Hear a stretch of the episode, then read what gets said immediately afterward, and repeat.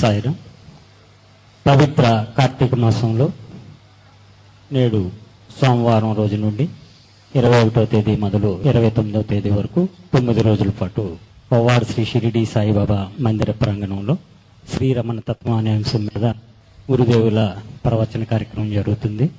సదరు కార్యక్రమంలో అందరు భక్తులు పాల్గొని గురుదేవుల సందేశాలను విని వారు కూడా సెల్ ఫోన్స్ ఆఫ్ చేసి ప్రసంగ కార్యక్రమంలో పాల్గొనవలసిందిగా కోరుతున్నాం. అలాగే గురుదేవుల ప్రసంగం పూర్తయి వెళ్ళే సమయంలో దయచేసి ఎవరు కూడా గురుదేవులు తాకడానికి కానీ వారి పాదాలు స్పర్శించడానికి కానీ దయచేసి ప్రయత్నం చేయవద్దు. మీ మనపూర్వకమైన భక్తిని మీరు కూర్చున్న చోటు నుండే గురుదేవులకు మీ మీ నమస్కారాలను అందజేయవలసిందిగా కోరుతూ గురుదేవుల్ని కార్యక్రమం ప్రారంభించవలసిందిగా కోరుతూ ఉన్నాం శుక్లాంబరధరం విష్ణుం శశివర్ణం చతుర్భుజం ప్రసన్నవదనం ధ్యాయేత్ సర్వవిఘ్నోపశాంతయేత్ గురుర్బ్రహ్మా గురుర్విష్ణుः గురుర్దేవో మహేశ్వరः గురుः సాక్షాత్ పరబ్రహ్మ తస్మై శ్రీగురవై నమः వ్యాసాయ విష్ణురూపాయ వ్యాసరూపాయ విష్ణవే నమో వై బ్రహ్మనిధయే వాసిష్ఠాయ నమో कूजन्तम् राम रामीति मधुरम् मधुराक्षरम् आरुह्य कविताशाखाम् वंदे वाल्मीकिकोकिलम् श्रुतिस्मृतिपुराणानाम् आलयम् करुणालयम् नमामि भगवत्पादशङ्करम् लोकशङ्करम्। वागर्धाविव सम्पृक्तौ वागर्धप्रतिपत्तये जगतः पितरौ वंदे पार्वतीपरमेश्वरौ सूक्तिम् समग्रयितु न स्वयमैव लक्ष्मीः श्रीरङ्गराजमहिषी मधुरैः कटाक्षैः। వైదగ్ధ్యవర్ణగుణగుంభనగౌరవైర్యాం కండూలకర్ణకుహరా కవయోధయంతి హైమోర్ధ్వపుండ్రవజహన్మకుటం సునాసం మందస్మితం మకరకుండలచారుగండం బింబాధరం బహుళదీర్ఘకృపాకటాక్షం శ్రీవేంకటేశముఖమాత్మని సన్నిధత్తాం విమలపటి కమలకుటి పుస్తకరుద్రాక్షస్యస్తహస్తపుటి కామాక్షి పక్ష్మలాక్షి कलितविपञ्ची विभासि वैरिञ्ची मनोजवम् मरुततुल्यवेगम् जितेन्द्रियम् बुद्धिमताम् वरिष्ठम् वातात्मजम् वनरयूथमुख्यम् श्रीरामदूतम् शिरसा नमामि। अपदामपहर्तारम् दातारम् सर्वसम्पदाम् लोकाभिरामम् श्रीरामम् भूयो भूयो नमाम्यहम्। हरिः ओम्। పరమేశ్వర స్వరూపైన సభకి నమస్కారం. అరుణాచల వైభవము భగవాన్ రమణుల తత్వము. ఈ విషయం మీద ఈనాటి నుండి ప్రసంగాలు చెయ్యాలి అని పెద్దల సంకల్పం. దానికి ఈశ్వరుని యొక్క అనుగ్రహం కలిగి ఇవాళ ఈ ప్రసంగాన్ని ప్రారంభించడం జరుగుతోంది. శంకర భగవత్పాదులు దక్షిణామూర్తి స్తోత్రాన్ని పూర్తి చేస్తూ ఒక మాట అంటారు. పూరంభంశనలో నిలోంబర మహార్నాథో హిమాంసు పుమాన్ ఇత్యాభాతి చరాచరాత్మకమిదం యస్యైవ మూర్త్యష్టకం నాణ్యకించన విద్యతే విమృశతాం యస్మాత్ పరస్మాత్ విభో తస్మై శ్రీగురుమూర్తయే నమయిదం శ్రీదక్షిణామూర్తయే అంటారు. అంటే అంతటా నిండి నిబిడీకృతమైనటువంటి శివ చైతన్యము కంటికి కనపడేటట్టుగా అష్టమూర్తి తత్వంగా ప్రకాశిస్తూ ఉంటుంది. ఎనిమిది రూపాలతో పరమశివుడు ప్రకాశిస్తూ ఉంటాడు. ఆ ఎనిమిది రూపాలతో శివుణ్ణి మనం చూడగలం. ఆ ఎనిమిది తప్ప తొమ్మిదవది నిజానికి ప్రపంచంలో లేదు ఇంకా. ఆ ఎనిమిది శివుడై ఉంటాడు. అందుకే ఆయన యొక్క తత్వమంతా ఎనిమిది అంకె మీదే నడుస్తూ ఉంటుంది. అష్టమూర్తి తత్వము అని శివ పూజ ఎందు కూడా శర్వ భవ ఉగ్ర రుద్ర భీమ పశుపతి మహాదేవ ఈశానములనేటటువంటి పేర్లతో పూజ చేస్తే ఆయన పూజ పూర్తయిపోయినట్టే. అటువంటి ఎనిమిది రూపములుగా ఆ పరమశివుడు మన మాంసనేత్రమునకు కనపడేటట్టుగా ఉంటాడు అని. అందులో మొట్టమొదటిది ఈ పృథివి ఈ భూమి అంతా కలిపి శివస్వరూపం. అది మాంసనేత్రమునకు దొరుకుతుంది కనపడుతుంది. పృథివి అలాగే పంచభూతములలో ఆపస్ తేజో వాయు ఆకాశములు. ఈ ఐదు కాక సూర్యచంద్రులు జీవుడు. ఈ ఎనిమిది కలిపి శివస్వరూపాలు. అందుకే ఇవి శివస్వరూపములు అని నిర్ధారణ చేయడం కోసమే ఈ ఎనిమిది లింగస్వరూపములై ఉంటాయి. కంచిలో పృథివీలింగం జంబుకేశ్వరంలో జలలింగం అరుణాచలంలో అగ్నిలింగం చిదంబరంలో ఆకాశలింగం శ్రీకాళహస్తిలో వాయులింగం కోణార్కలో సూర్యలింగం సీతాకుండంలో చంద్రలింగం కాఠ్మండూలో యజమానలింగం. యజమానలింగం అంటే నేను నేను అనుకునేటటువంటి యజమాని యొక్క స్వరూపం. ఈ ఎనిమిది కూడా శివస్వరూపములే. అందుకే ఈ ఎనిమిది పేర్లతో ఎనిమిది శివలింగములు ఆవిర్భవించాయి. ఇందులో పంచభూతలింగములు అని పృథివి ఆపస్తేజో వాయు ఆకాశములు ఈ ఐదే బ్రహ్మాండమునందు తయారు చేయ బ్రహ్మాండము తయారు చేయబడడానికి ప్రధానమైన ఉపకరణములై అవే పిండాండమునందు కూడా ఉంటాయి. బ్రహ్మాండ పిండాండములు ఉండేటటువంటివి ఈ ఐదే పృథివీ ఆపస్తేజో వాయు ఆకాశములే. ఇందులో మళ్ళీ నేను మీతో మనవి చేసినట్టుగా కంచిలోది పృథివీలింగం తెలుస్తుంది. ఎందుకనంటే మీరు కాంచీపురం వెళ్ళి చూస్తే ఏకాంబరీశ్వరుడని పేరు కలిగినటువంటి పృథ్వీలింగానికి నీళ్ళతో అభిషేకం లేదు. ఎందుకంటే నీటితో అభిషేకం చేస్తే కరిగిపోతుంది ఆ లింగం. అందుకని నీటితో అభిషేకం చెయ్యరు. ఒక్క మల్లె నూనెతో మాత్రమే దానికి అభిషేకం. కాబట్టి కంచిలో పృథ్వీలింగం తెలుస్తుంది.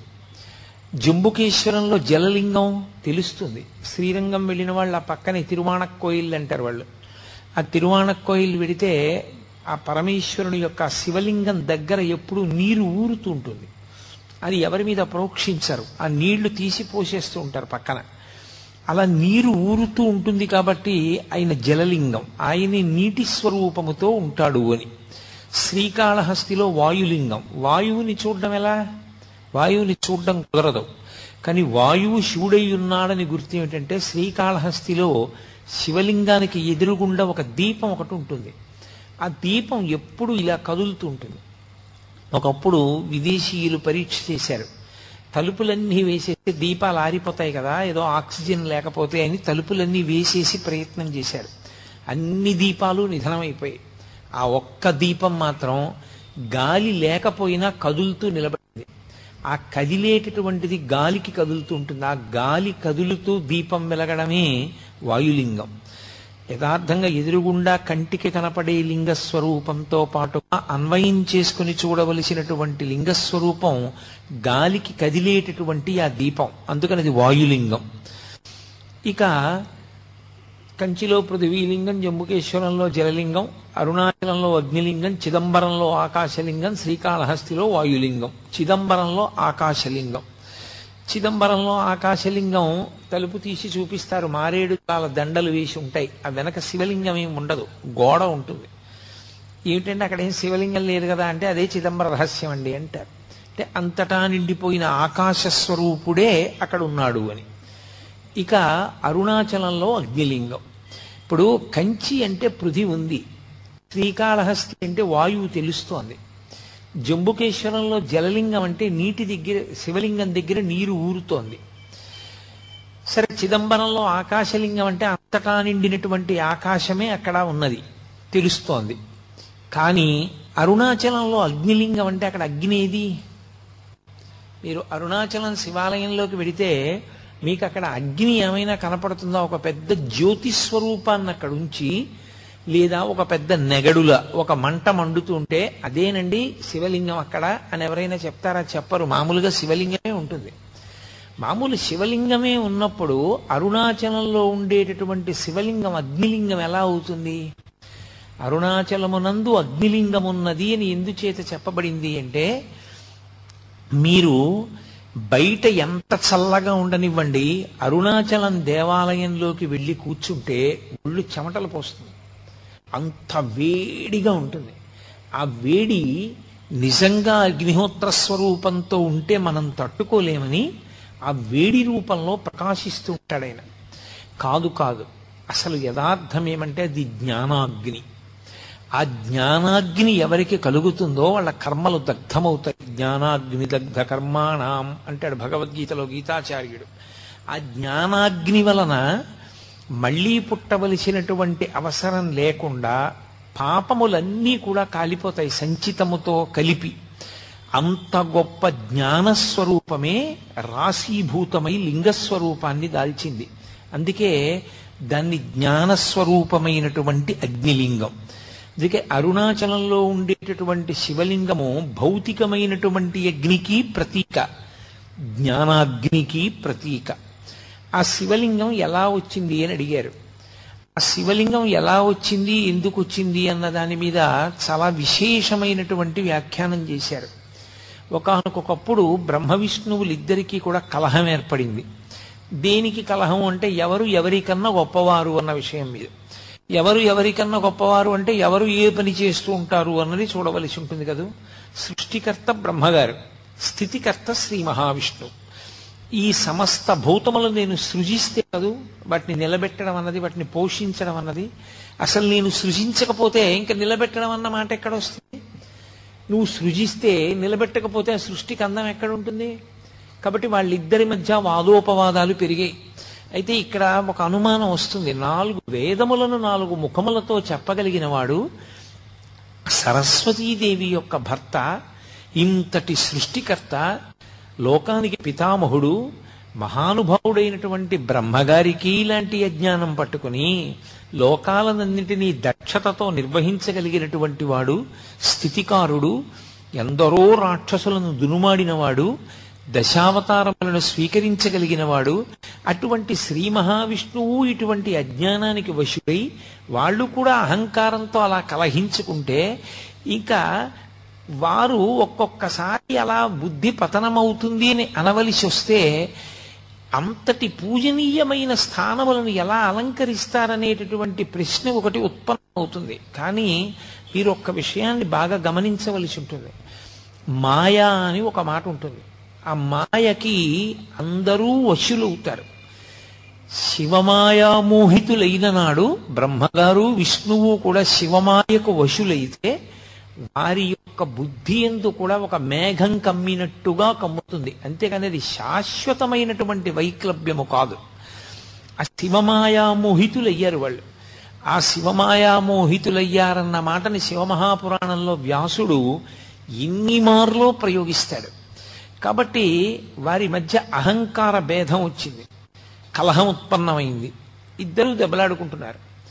ఇప్పుడు అసలు వాళ్ళు ఏ మాయ చేత అలా అయిపోయారో ఆ మాయాస్వరూపము వాళ్ళకి ద్యోతకము కావాలని పరమశివుడు ఒక పెద్ద జ్యోతి స్తంభంగా వెలిశాడు వాళ్ళ మధ్యలో. అది కంటితో చూస్తే పై వరకు వెలుగుతోంది. కిందకి చూస్తే భూమి లోపల ఎక్కడుందో తెలియదు ఒక పెద్ద స్తంభం. ఆ స్తంభం ఏమిటి? ఏదో లోహంతో చేసిన స్తంభం కాదు. అది జ్యోతిస్వరూపం. అందుకే జ్యోతిర్లింగము అన్న మాట వచ్చింది. జ్యోతిర్లింగము అన్న మాటకు అర్థం అక్కడ ఏదో జ్యోతి ఉంటుంది లేకపోతే దీపం వెలుగుతూ ఉంటుంది అని కాదు దాని అర్థం. జ్యోతిర్లింగము అన్న మాట ఎక్కడ వాడినా మీరేం గుర్తు పెట్టుకోవాలంటే అది జన్మ జన్మాంతరముల నుండి మనని వెంటాడుతున్నటువంటి అజ్ఞానాన్ని ఇంకా కొన్ని కోట్ల జన్మలెత్తడానికి అవసరమైనంత పాపాన్ని. ఆ పాపము వలన ఏర్పడిన కర్మ బంధములను దాని వలన కలిగినటువంటి అజ్ఞానాన్ని మనలోని పశుత్వాన్ని కాల్చివేసి జ్ఞానమిచ్చి మళ్ళీ పుట్టవలసినటువంటి అవసరాన్ని తీసివేయగలిగినటువంటి రాశీభూతమైన శక్తి ఎక్కడున్నదో దానికి జ్యోతిర్లింగమని పేరు. ఎందుచేత? జ్యోతి అంటే దీపం. దీపం ఎక్కడుందో అక్కడ చీకటి ఉండదు. చీకటి లేకపోతే ఉన్న వస్తువు ఉన్నట్లుగా కనపడుతుంది. ఆ సత్య వస్తువు మనకి ప్రకాశించాలి తెలియాలంటే దీపం ఒక్కటే సాధనం. ఆ దీపం లేని నాడు ఉన్న వస్తువు ఉన్నట్టు తెలియదు. ఉన్న వస్తువు ఉన్నట్టు తెలియకపోతే వచ్చే పెద్ద ప్రమాదం ఏమి అంటే వెంటనే భయం పట్టుకుంటుంది. అది ఏ వస్తువో తెలియదు కాబట్టి భయం. ఎక్కడికన్నా వెళ్ళాలంటే భయం. అందరికీ చీకటిగా ఉంటే భయం. చీకటి అంటే భయం అండి అంటారు. కారణం ఏంటంటే చీకట్లో ఉన్న వస్తువు తెలియదు. చీకటి పోవాలంటే ఒక దీపం వెలిగితే చాలు భయం పోతుంది. మృత్యువు పట్ల అందరికీ భయం ఎందుకుంటుంది అంటే ఈ శరీరం పడిపోతుంది అని. కానీ ఈ శరీరం పడిపోవడం అనేటటువంటిది జరిగి తీరుతుంది. కానీ ఎప్పుడూ పడకుండా ఉండేటటువంటిది ఆత్మ. ఆ ఆత్మ ఎరుకలోకి వచ్చి శరీరము అసత్యం అనేటటువంటి భావమునందు త్రికరణ శుద్ధిగా నిలబడగలిగినటువంటి శక్తిని ఇవ్వగలిగినటువంటి దీపస్వరూపానికి జ్యోతిర్లింగం అని పేరు. ఇప్పుడు దానినే మహాశివరాత్రి అంటారు. ఆ పెద్ద జ్యోతి స్తంభం ఒకటి వెలిగింది. ఆ శివ ఆ బ్రహ్మగారు శ్రీ మహావిష్ణువు మధ్యలో. అది ఎంత ఉంది అని అడిగారు. దాన్ని వర్ణన చేసింది యజుర్వేదం రుద్రాధ్యాయానికి ప్రార్థనా శ్లోకం చెప్తూ ఆ పాతాళ నభస్తనాంత భువన బ్రహ్మాండం ఆ విస్ఫురత్ జ్యోతిస్ఫాటిక లింగమౌళి విలసత్పూర్ణిందు వాంతామృతై అంది. అది పాతాళలోకం కన్నా కింద ఎక్కడుంటుంది ఏముంటుంది అని అడిగితే అక్కడ వరకు వెళ్ళింది. అంటే ఎక్కడ వరకు ఉంటుంది అంటే పాతాళలోకం వరకు చెప్తారు. ఇంకా కింది వరకు వెళ్ళిపోయింది. పైన బ్రహ్మాండమా విస్ఫురత్ ఈ బ్రహ్మాండములు ఎంతవరకు ఉన్నాయో వాటన్నిటినీ దాటిపోయింది. అందుకే మనకి ఇప్పటికీ కొన్ని కొన్ని ప్రధానమైనటువంటి దేవాలయాల్లో మీరు చూస్తే ఆవిర్భావలింగము అని ఉంటుంది. ఆ లింగం దేవాలయంలో ఉండదు. దేవాలయం వెనక గోడ మీద ఉంటుంది. శ్రీకాళహస్తి క్షేత్రంలో దేవాలయం వెనక గోడ మీద కనపడుతుంది. శివలింగం ఉండి శివలింగం మధ్యలో ఏదో చిన్న అవరోధం తొలగినట్టుగా ఉండి దాని మధ్యలో శివుడు సాకారంగా ఉంటాడు పై భాగం సరిగా కనపడదు కింద భాగం సరిగా కనపడదు. కింద ఒక పంది ఉంటుంది కిందకి తవ్వుతూ వెడుతున్నట్టు. పైన ఒక హంస ఉంటుంది ఎగురుతున్నట్టు. అదే ఆవిర్భావలింగం. ఆవిర్భావలింగం అంటే ఆ జ్యోతి స్తంభం ఏర్పడినప్పుడు శ్రీ మహావిష్ణువు దీని యొక్క ఆది నేను కనుక్కుంటానని ఆయన వరాహస్వరూపాన్ని పొంది భూమిని తవ్వుకుంటూ కిందకి వెళ్ళారు చతుర్ముఖ బ్రహ్మగారు హంసవాహనాన్ని అధిరోహించి ఊర్ధ్వముఖ చలనం చేశాడు. అలా కొన్ని వేల దివ్య సంవత్సరములు ప్రయాణం చేశారు ఇద్దరు. ప్రయాణం చేసి వెళ్ళి వెళ్ళి వెళ్ళి వెళ్ళి ఎంత లోపలికి వెడుతున్నా జ్యోతిస్తంభం వెడుతూనే ఉంది. పైకి బ్రహ్మగారు ఎంత దూరం వెడుతున్నా జ్యోతిస్తంభం వెడుతూనే ఉంది. ఇక బ్రహ్మగారికి చాలా అలసట కలిగింది. ఇక నేను వెతకలేను. నా వల్ల కాదనుకున్నాడు. శ్రీ మహావిష్ణువు రజోగుణ ప్రధానుడు కాడాయన. అందుకే బ్రహ్మగారిని ఎరుపు రంగుతో సంకేతిస్తారు. ఆయన రజోగుణ ప్రధానుడు. సృష్టి ఎక్కడ ఉన్నా రజోగుణ సంబంధం. అందుకే ఆయన ఎరుపుల ఎరుపు రంగులో చూపిస్తారు ఎప్పుడు. కాబట్టి రజోగుణానికి ఉండేటటువంటి లక్షణం ఏమిటంటే పక్కనే దానికి అహంకారం కూడా ఉంటుంది. అందుకని తొందరగా బ్రహ్మగారికి అహంకారం కలిగింది. కలిగి అది ఎంత దూరం వెళ్ళిపోయిందంటే పైనుంచి పడిపోతోంది ఒక మొగలి పువ్వు. దాన్ని పట్టుకున్నాడు ఆయన. నువ్వు ఎక్కడి నుంచి పడుతున్నావు అని అడిగాడు. నేను శివుని యొక్క తల నుంచి కింద పడుతున్నాను లింగం పైనుంచింది ఇంకెంత దూరం ఉంది అని అడిగాడు. ఎంత దూరం ఉందో నాకు తెలియదు కానీ నేను ఇలా పడడం మొదలుపెట్టి కొన్ని వేల దివ్య సంవత్సరములు అయిపోయింది అని. అంటే ఎంత పై వరకు ఉన్నదో ఈ శివలింగానికి ఆద్యంతములేమిటి? నేను కనుక్కోలేనని ఆయన అన్నాడు నేనే నిన్ను పూజ చేశానని తీసుకొచ్చానని సాక్ష్యం చెప్పాలి అన్నాడు. స్థానం చతుర్ముఖ బ్రహ్మగారి స్థానం పితామహుడు ఆయన్ని కాదనలేక మొగలిపు అంగీకరించి. సురభి కనపడింది అక్కడ కామధేనువు. ఆ ఆవుని అడిగాడు సురభిని. నువ్వు సాక్ష్యం చెప్పాలి. నేను శివలింగం యొక్క పైభాగాన్ని చూశాను అని. అలాగే చెప్తాను అది. అవి రెండు వెళ్ళిపోయి బ్రహ్మగారి కిందకు వచ్చేసారు విష్ణువు పైకొచ్చారు. విష్ణువు ముందు పైకొచ్చి అన్నారు ఆయన స్థితికారుడు. ఆయన ఎందు ఎక్కువసేపు మాయ ఆవహించి ఉండే అవకాశం ఉండదు. ఆయన అన్నాడు నేను చూడలేదు. శివలింగం యొక్క ఆది నాకు కనపడలేదు. ఎంత లోపలికి తవ్వుకుంటూ వెళ్ళినా శివలింగం యొక్క మొదలు ఇంకా కిందకి వెడుతూనే ఉంది. కాబట్టి దాని ఆది నాకు తెలియలేదు. అది ఆద్యంతములు లేని స్వరూపం అన్నాడు. పరబ్రహ్మమునకు ఆద్యంతములు ఎక్కడుంటాయి? ఉండవు. కాబట్టి విష్ణు ఆ విషయం చెప్పారు. బ్రహ్మగారు అన్నాడు నేను చూశాను. ఆ పైన ఆది ప్రారంభం ఎక్కడుందో పైన ఆరంభం అంటే అంతం. దాన్ని నేను చూసి వచ్చానన్నాడు ఎలా చూశామని ఎలా నమ్మడం అన్నారు. వెంటనే కేతకీ పుష్పాన్ని పిలిచి సురభిని పిలిచి నేను చూశానా లేదా? అన్నాడు. ఆయన మీద భయంతో వాళ్ళిద్దరూ అంగీకరించారు. గోవు పృష్ఠభాగంతో అసత్యం చూడలేదని తోకోపింది ముఖంతో చూశారని తలోపింది అందుకే ముఖానికి పూజ లేదు ఆవుకి పృష్ఠభాగానికే పూజ. కాబట్టి అప్పుడు ఆ సురభి ఈ కేతకీ పుష్పం రెండు సాక్ష్యం చెప్పాయి. కూట సాక్ష్యం అంటే అబద్ధపు సాక్ష్యం చెప్పావు కాబట్టి మొగలి పువ్వు స్త్రీలు అలంకరించుకోవడానికే తప్ప పరమేశ్వరారాధనమునందు ఉపయోగము ఉండదు. అలాగే ఆవు ముఖంతో అబద్ధం చెప్పి పృష్ఠభాగంతో నిజం చెప్పింది కనుక పృష్ఠభాగము లక్ష్మీస్థానమై ముఖస్థానము చేత దానికి పూజ లేదు. చతుర్ముఖ బ్రహ్మగారు శివమాయ విశేషముగా వహించినటువంటి కారణం చేత రజోగుణ సంపర్కంతో అబద్ధపు సాక్ష్యాలు ప్రవేశించ ప్రవేశపెట్టడం వరకు వెళ్ళిపోయారు కాబట్టి ఆయనకి భూ భూమండలమునందు పూజ లేదు. కానీ పూజ చేయించేటప్పుడు బ్రాహ్మణుడు వచ్చి కూర్చున్న స్థానమునకు బ్రహ్మస్థానం అంటారు అందుకే మీకు పూజ బాగా తెలిసి ఉన్న బ్రహ్మస్థానం సరిగా పూజ చేయించకపోయినా దాన్ని తప్పు పట్టకూడదన్నారు. ఎందుకనంటే అది బ్రహ్మస్థానం. ఆ వ్యక్తి అక్కడ కూర్చుని పూజ చేయిస్తే ఆ పూజ పరిపూర్ణమైపోతుంది నీ భక్తి చేత. నువ్వు భక్తిగా చేస్తే ఆ పూజ పూర్తవుతుంది. చేయించని దోషం ఏమైనా ఉంటే ఆయనకి కెడుతుంది నువ్వు బ్రహ్మగారిని చూడాలి. అందుకే ఉత్సవాలు బ్రహ్మగారి పేరు మీద నడుస్తాయి. బ్రహ్మోత్సవము అంటారు. బ్రహ్మగారే వచ్చి ఉత్సవం చేస్తారు. బ్రహ్మస్థానము. పూజ చేసేటప్పుడు అందరిలోకి ఋత్విక్కుల్లో అగ్రగణ్యుడైనటువంటి వ్యక్తిని బ్రహ్మస్థానంలో కూర్చోపెడతారు కాబట్టి బ్రహ్మగారికి ఆ రెండు స్థానముల వలన పూజ తప్ప ప్రత్యక్షంగా బ్రహ్మకి దేవాలయము కాని పూజ కాని లేదు అని అశరీర వాక్కు అంటే శివవాక్కు. ఆనాడు అలా వెలిసినటువంటి ఆ అగ్ని స్తంభాన్ని చతుర్ముఖ బ్రహ్మగారు స్తోత్రం చేశారు. స్తోత్రం చేసి మా అహంకారం పోయింది. అసలు నిజంగా పరబ్రహ్మస్వరూపమేదో ఏది ఆద్యంతములు లేనిదో మాకు అవగతమైంది.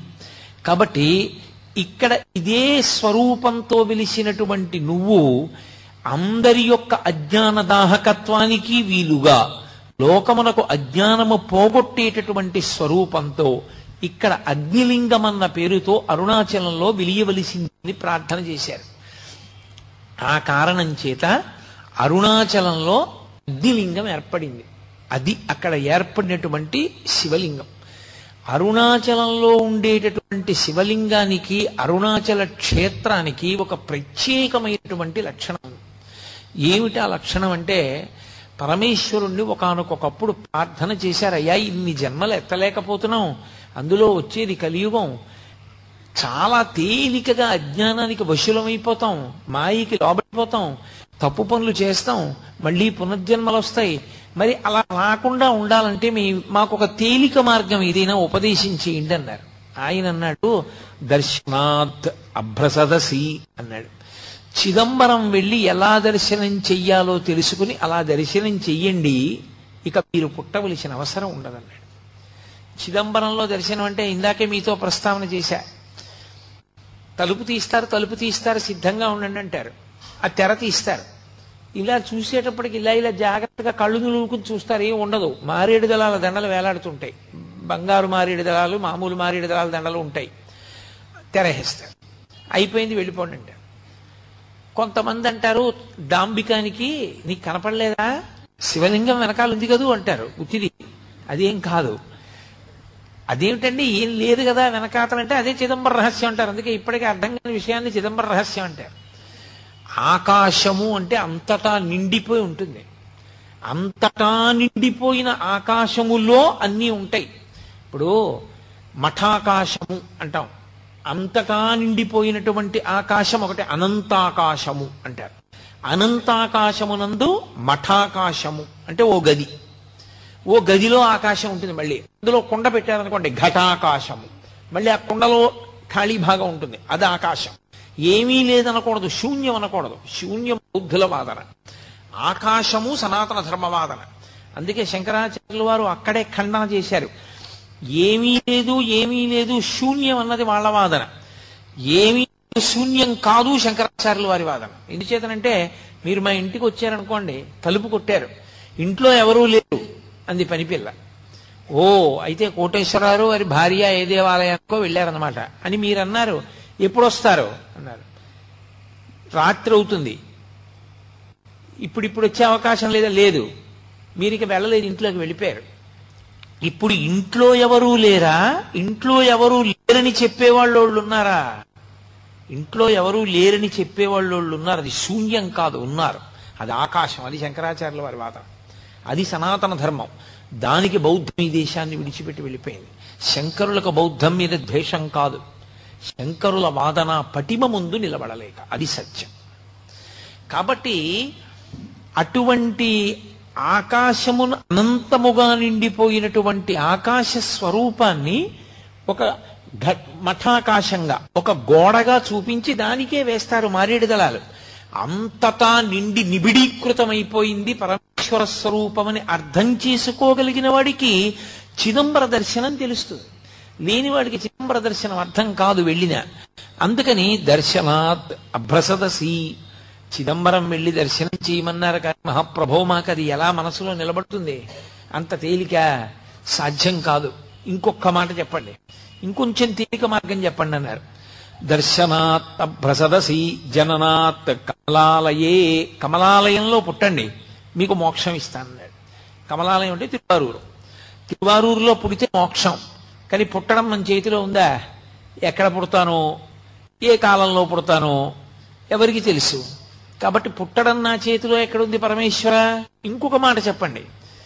ఆయన అన్నారు కాశ్యాంతు మరణాన్ముక్తి పోని పుట్టడం నీ చేతిలో లేదు. నీ కర్తవ్యాలన్నీ అయిపోయాయి అనుకున్నప్పుడు కాశీ వెళ్ళిపోయి కాశీ పట్టణంలో ఉండిపోయి కాశీ పట్టణంలో శరీరం విడిచిపెట్టేస్తావా? మోక్షం ఇచ్చేస్తాను. నేనే వచ్చి కుడి చెవిలో తారక మంత్రాన్ని ఉపదేశం చేస్తాను. ఉపదేశం చేసి మోక్షం ఇస్తా. కాశీ వెళ్ళిపోతావా? అయ్యా కాశీ వెళ్ళిపోవడం అంటే అంత తేలిక పిల్లల్ని వదిలేసి మనమల్ని వదిలేసి. పైగా నేను వెడదామనుకునే లోపల శరీరం వదిలిపెడితే ఎలా సాధ్యం అవుతుంది అందుకని కుదరదు. ఇంకొక మాట ఏమైనా చెప్పండి. స్మరణాత్ అరుణాచలే. అని ప్రతిరోజు ఒక్కసారి అరుణాచల శివ అరుణాచల శివ అరుణాచల శివ అని నేను మూడు మాటలు అంటున్నాను. మూడు మాటలని శివుడు అనలేదు. స్మరణాత్ పైకి కూడా అనమని చెప్పలేదు పరమశివుడు. లోపల ఒక్కసారి అరుణాచల క్షేత్రాన్ని నువ్వు స్మరణ చేయగలవా? ఒక్కసారి గుర్తు తెచ్చుకోగలవా? అరుణాచల క్షేత్రాన్ని ఒక్కసారి గుర్తు తెచ్చుకుంటే మోక్షం ఇచ్చేస్తాడు అందుకే స్కాంద పురాణంలో ఒక విషయం చెప్తారు. జీవయాత్ర అని ఉంటుంది. ఇప్పుడు బయటి యాత్ర విడిచిపెట్టండి. నేను చేసే యాత్ర వేరు. జీవయాత్ర అని ఒకటి ఉంటుంది. ఈ జీవుడు ఎప్పుడు బయలుదేరాడో తెలియదు ఈ అజ్ఞానంతో. ఎప్పటికీ పరమేశ్వరుడిలో కలుస్తాడో తెలియదు ఎన్ని కోట్ల జన్మలెత్తాడో ఎన్ని శరీరాలు విడిచిపెట్టాడో ఎన్ని శరీరాల్లోకి ప్రవేశించి పుట్టాడో ఎన్ని చోట్ల ఎన్ని ఖేదాలను భవించాడో ఈ జీవయాత్రకి అంత ఉండదు. కానీ ఒక జీవుని యొక్క యాత్ర ఒక జీవుని యొక్క ఆ జన్మ పరంపరలు చూసినప్పుడు అరుణాచలంలోకి ఎవరైనా వెడితే అరుణాచల క్షేత్ర ప్రవేశం చేస్తే వెంటనే జీవుని యొక్క యాత్రలో ఒక గీత పెడతారు ఇలా ఎర్రగీత వీడు అరుణాచల ప్రవేశం చేశాడు అని. అరుణాచల ప్రవేశం కాని చేశాడా? ఆ జీవుని యొక్క యాత్రలో ఒక విశేషమైనటువంటి మలుపు తిరిగింది అని గుర్తు. అందుకే అరుణాచలానికి వెళ్ళడం కానీ అరుణాచల యాత్ర కానీ అరుణాచల పట్టణంలోకి ప్రవేశించడం కానీ అరుణాచలేశ్వరుణ్ణి దర్శనం చేయడం కానీ అంత తేలికైన విషయాలు కావు. ఒక్క కారణం చేత మాత్రమే ప్రవేశించగలరు అని చెప్పారు. ఏవా కారణములు అంటే మీకు ఏమీ తెలియదు మీకు ఏమీ చేత కాదు. అన్న భావనతోటి వినయంతోటి బయలుదేరితే అరుణాచల ప్రవేశం సాధించగలడు. అరుణాచలంలోకి వెళ్ళడానికి ఒకటే పరమేశ్వర నాకేం తెలియదు నా ఎన్- నాకున్నవన్నీ పాపాలే. నిన్ను నమ్ముకుని వస్తున్నాను. నువ్వే నన్ను అరుణాచల ప్రవేశం చేయించు అని అడిగినటువంటి వారికి అరుణాచల ప్రవేశం చేయిస్తారు తప్ప అహంకృతితో కొంచెం డాంబికంగా బయలుదేరితే అరుణాచలంలోకి వెళ్ళరు అని. జ్ఞాన సంబంధనాయనారంతటి మహానుభావుడు వెళ్ళలేకపోయాడు. దొంగలు కొట్టేశారు. అప్పుడు ఆయన బాధపడితే ఉన్నవన్నీ ఎత్తుకుపోయిన తర్వాత ఈశ్వరుడి మీద పత్తికాలు పాడి పరమ నిరాడంబరంగా వినయంతో ప్రవేశిస్తే అరుణాచల పట్టణంలోకి ప్రవేశించగలిగాడు. అరుణాచలం అంత గొప్ప క్షేత్రం. అసౌ యస్తామ్రౌ అర్ణవుత బుభ్రస్సు ఏ చేమాగం రుద్ర అభితో దిక్షుస్సితా సహస్రసో వైశాగం హేడైమహే అంటుంది రుద్రాధ్యాయం. ఎర్రటి కాంతులు కలిగినటువంటి పరమశివుడు సర్వమంగళ స్వరూపంతో ఉంటాడైన ఉండి అన్ని ప్రాణులకు కూడా విశేషమైనటువంటి ఉపకారం చేస్తూ ఉంటాడు. అంత గొప్పగా పరమశివుడు వెలిసినటువంటి క్షేత్రం అరుణాచలం. మనం ఎక్కడికైనా శైవ క్షేత్రానికి వెడితే ఆ శివాలయంలో ఉండేటటువంటి శివలింగం ఏది ఉంటుందో దాన్ని మాత్రమే ప్రధానమైన శివస్వరూపంగా భావన చేస్తాం. ఉదాహరణకి మీరు కంచి వెళ్ళారనుకోండి ఏకాంబరీశ్వరలింగము అని ఆ కాంచీపురంలో ఉండేటటువంటి పృథివీలింగమే గొప్పది. ఆ పృథివీలింగ దర్శనం ప్రధానంగా చేస్తాం. మిగిలినవన్నీ కూడా పరివార దేవతలు ఇతరమైనటువంటి లింగాలు ఉంటాయి శివాలయంలో. కానీ ప్రధానమైన లింగం కాంచీపురంలో పృథివీలింగం. ఆ శివలింగాన్ని దర్శనం చేస్తాం. అరుణాచల క్షేత్రం దగ్గరికి వచ్చేటప్పటికి మాత్రం ఒక్కడే శివుడు అరుణాచలంలో ఉన్నటువంటి శివలింగ స్వరూపమే కాదు. అరుణాచలంలో మూడు రూపాలతో ఉంటాడు పరమేశ్వరుడు. ఒకటి అరుణాచలంలో ఉన్నటువంటి దేవాలయం లోపల ఉన్నటువంటి శివలింగ స్వరూపం ఒకటి. అది ప్రధానమైన లింగ స్వరూపం. రెండు అరుణాచలం కొండ కొండంతా కలిపి శివస్వరూపం. అది అగ్నిస్వరూపం అందుకే కృతయుగంలో అది అగ్నిస్వరూపంగా ఒక పెద్ద జ్యోతిస్సుగా వెలుగుతుండేదిట. అదే త్రేతాయుగం దగ్గరికి వచ్చేటప్పటికీ మణులతో కూడినటువంటి శివలింగమైంది. అదే ద్వాపర యుగంలోకి వచ్చేటప్పటికి పెద్ద స్వర్ణలింగమైంది. కలియుగంలోకి వచ్చేటప్పటికి మరకత లింగమైంది. అందుకే ఇప్పటికీ ప్రపంచంలో ప్రఖ్యాతి వహించినటువంటి భూతత్వ శాస్త్రవేత్తలు అరుణాచల పర్వతంలో ఉండేటటువంటి శిలలను పరిశీలించి హిమాలయ పర్వతాల కన్నా కూడా ప్రాచీనమైనటువంటి శిలలు ఉన్నాయి. అసలు ఈ భూమండలము ఏర్పడేటప్పుడు అగ్నితప్తమైనటువంటి శిలలతో చల్లారిన కొండ ఈ కొండయే అని నిర్ధారణ చేయబడినటువంటి క్షేత్రం. ఇప్పటికీ అరుణాచలంలో దేవాలయానికి పునర్నిర్మాణం చేస్తున్నప్పుడు కుంభాభిషేక సమయంలో అక్కడ ఒక సొరంగ మార్గం కనపడింది. భగవాన్ రమణులు చెప్తూ ఉండేవారు. ఆ సొరంగం అరుణాచలం కొండ మధ్య భాగంలోకి వెడుతుంది. పైకి కొండ కనపడుతుంది. ఈ మాంసనేత్రానికి ఒక కొండలా కనపడుతుంది కానీ యథార్థమునకు అది ఒక జ్యోతి స్వరూపం. అదొక పెద్ద జ్యోతి. పట్టాభిరామన్ అని చెప్పి భారతదేశానికి ఆర్థిక శాఖ మంత్రి చేశారు. ఆయన తిరువన్నామలై వెడితే ఆయనకి అక్కడ ఉన్నటువంటి కొండలో పెద్ద జ్యోతి కనపడింది. ఇప్పటికీ అరుణాచల క్షేత్రంలో ఎందరో మహాపురుషులు దర్శనం చేశారు. ఎందరికో దర్శనాలు అయ్యాయి ఎం- ఎన్నో చోట్ల గ్రంథస్థమయ్యాయి ఆ విషయాలు. సప్తర్షులు కూడా జ్యోతుల యొక్క స్వరూపాలతో వచ్చి అరుణాచల పర్వతంలోకి వెళ్ళి పరమేశ్వరుణ్ణి సేవించి మళ్ళీ ఆకాశంలోకి జ్యోతుల రూపంలో వెళ్ళి సప్త సప్తర్షి మండల ప్రవేశం చేస్తుంటే దర్శనం చేసిన వాళ్ళు ఎందరో ఉన్నారు. సభాముఖంగా చెప్పడం నాకు ఇష్టం లేదు కానీ నేను మీతో ఒక విషయం చెప్తే మీరు ఆశ్చర్యపోతారు. నేను అరుణాచలం వెళ్ళినటువంటి మొట్టమొదటిసారి గిరి ప్రదక్షిణం ఎలా చెయ్యాలో కూడా నాకు తెలియని రోజుల్లో నేను ఎలా గిరి ప్రదక్షిణం చేయాలి నాకు ఈ క్షేత్రంలో ఇంతకాలం ఉండాలి అని ఏమీ తెలియక నేను మళ్ళీ తిరుగు ప్రయాణం ఏర్పాటు చేసుకొచ్చేసాను. ఎలా అని నేను అక్కడ నిలబడి ఉంటే ఒక వ్యక్తి వచ్చాడు. గిరి ప్రదక్షిణం చేస్తారా అని అడిగాడు. అవును అన్నాను. నేను తీసుకెడతాను రండి నేను ఇక్కడే ఉంటాను ఇప్పుడు చూస్తూ ఉంటానన్నాడు. చీకట్లో నడిచి పెడుతున్నా నాకు. ఎప్పుడూ అనుమానం ఒకటి ఉండేది. రాములు తల్లిగారికి మోక్షం ఇచ్చారు. ఏ కారణానికి అని అనుమానం ఉండేది. నడిచి వెడుతుంటే ఆయన నన్ను రాత్రి పదకొండు వేళ అకస్మాత్తుగా చేయి పట్టుకుని అటువైపుకి తీసుకెళ్ళాడు పొదల దగ్గరికి. రమణుడికి స్వార్థం. వాళ్ళ అమ్మకే మోక్షం ఇచ్చాడు. అవునా? అన్నాడు. నేను తెల్లబోయాను. ఇదేంటి? ఇంత ఖచ్చితంగా నా మనసులో మాట అన్నారని.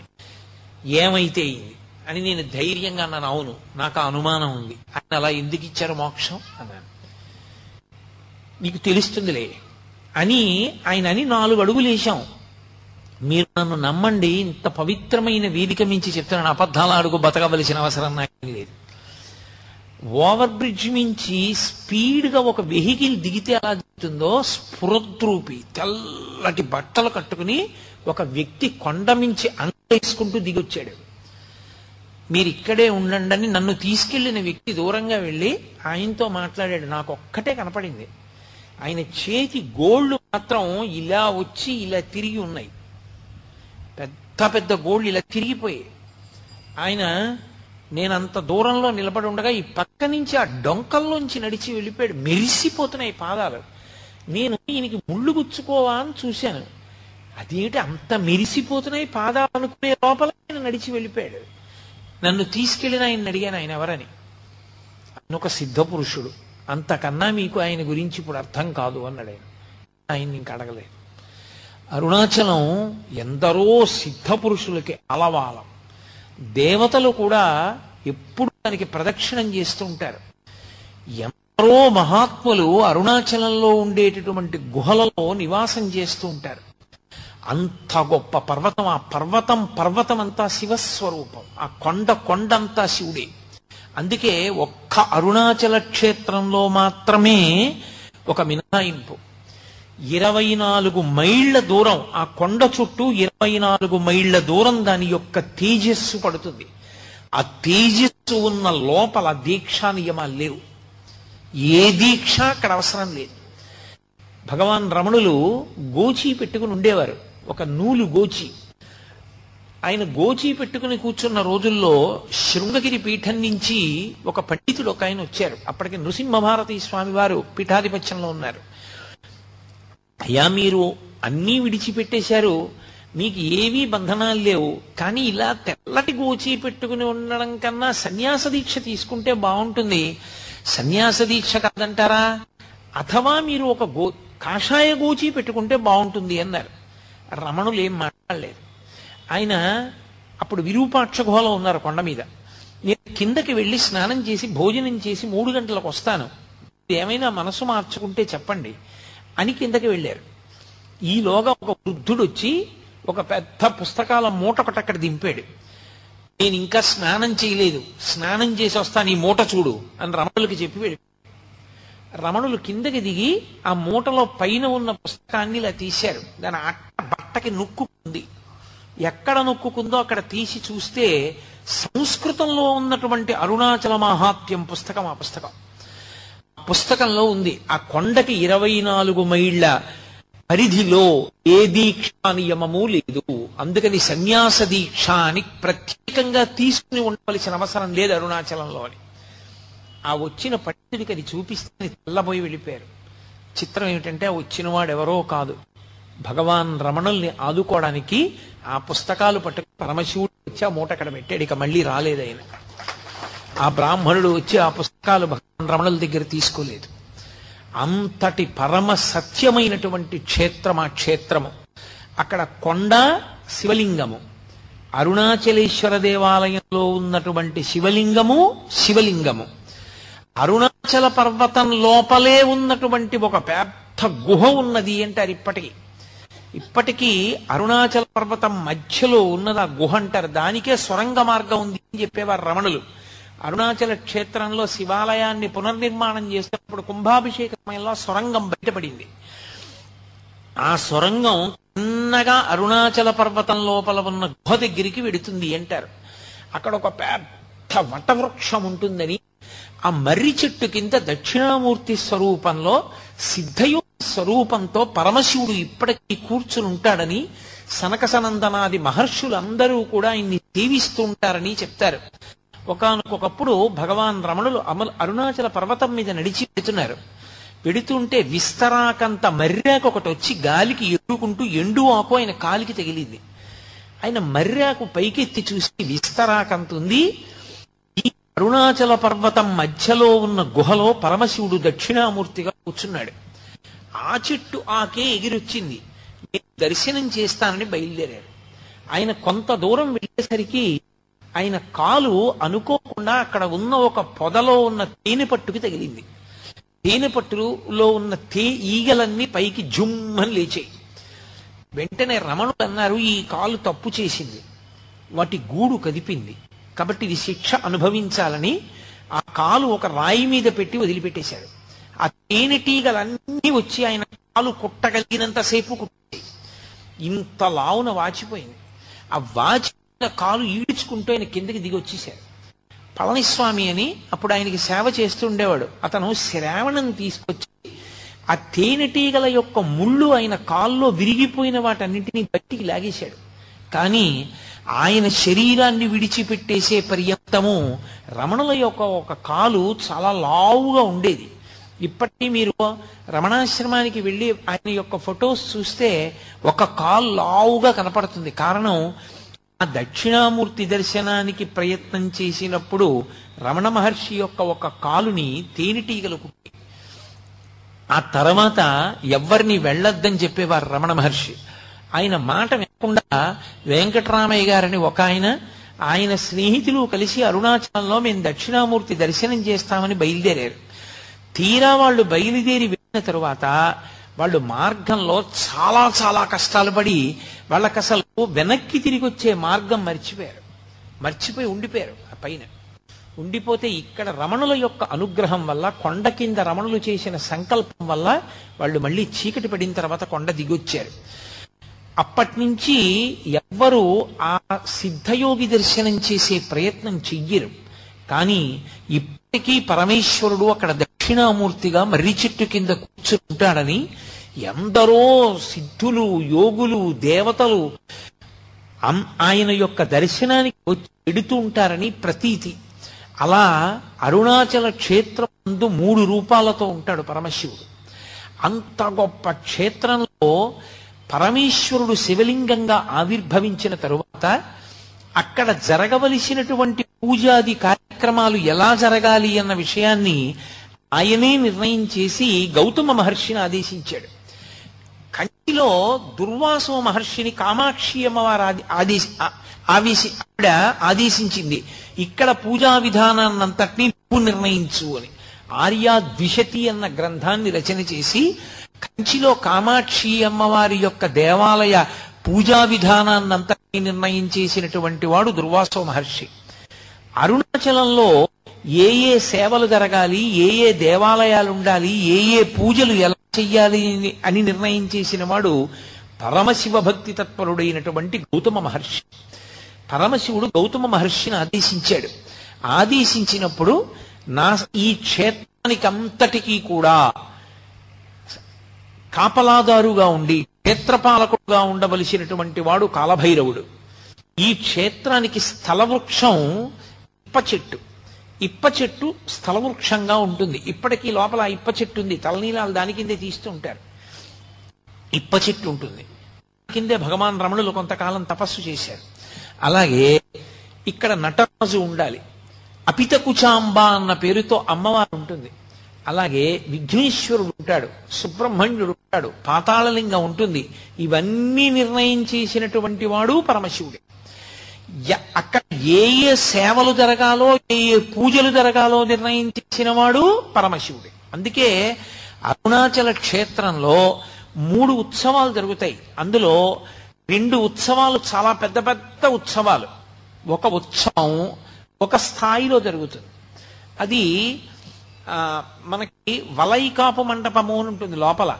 ఆ మంటపంలో అమ్మవారిని తీసుకొచ్చి కూర్చోపెట్టి గాజులు సమర్పణం చేస్తారు అమ్మవారికి. అమ్మవారి గాజులు సమర్పణం చేసేటటువంటి ఉత్సవం ఒకటి. మిగిలిన రెండు పెద్ద ఉత్సవాలు ఒకటి కార్తీక మాసంలో జరిగేటటువంటి దీపోత్సవం. కార్తీక పౌర్ణమి పెట్టేటటువంటి దీపం. దాని గురించి నేను ప్రత్యేకంగా మీతో ప్రస్తావన చేస్తాను. ఇక మూడవ ఉత్సవం పార్వతీ పరమేశ్వరుల మధ్య వచ్చేటటువంటి ప్రణయ కలహోత్సవం చేస్తారు ఎందుకు వాళ్ళిద్దరి మధ్య ప్రణయ కలహం రావాలి? అంటే భృంగి పరమశివుని దగ్గర ఉండేటటువంటి ప్రమదగణాల్లో ఒకడు.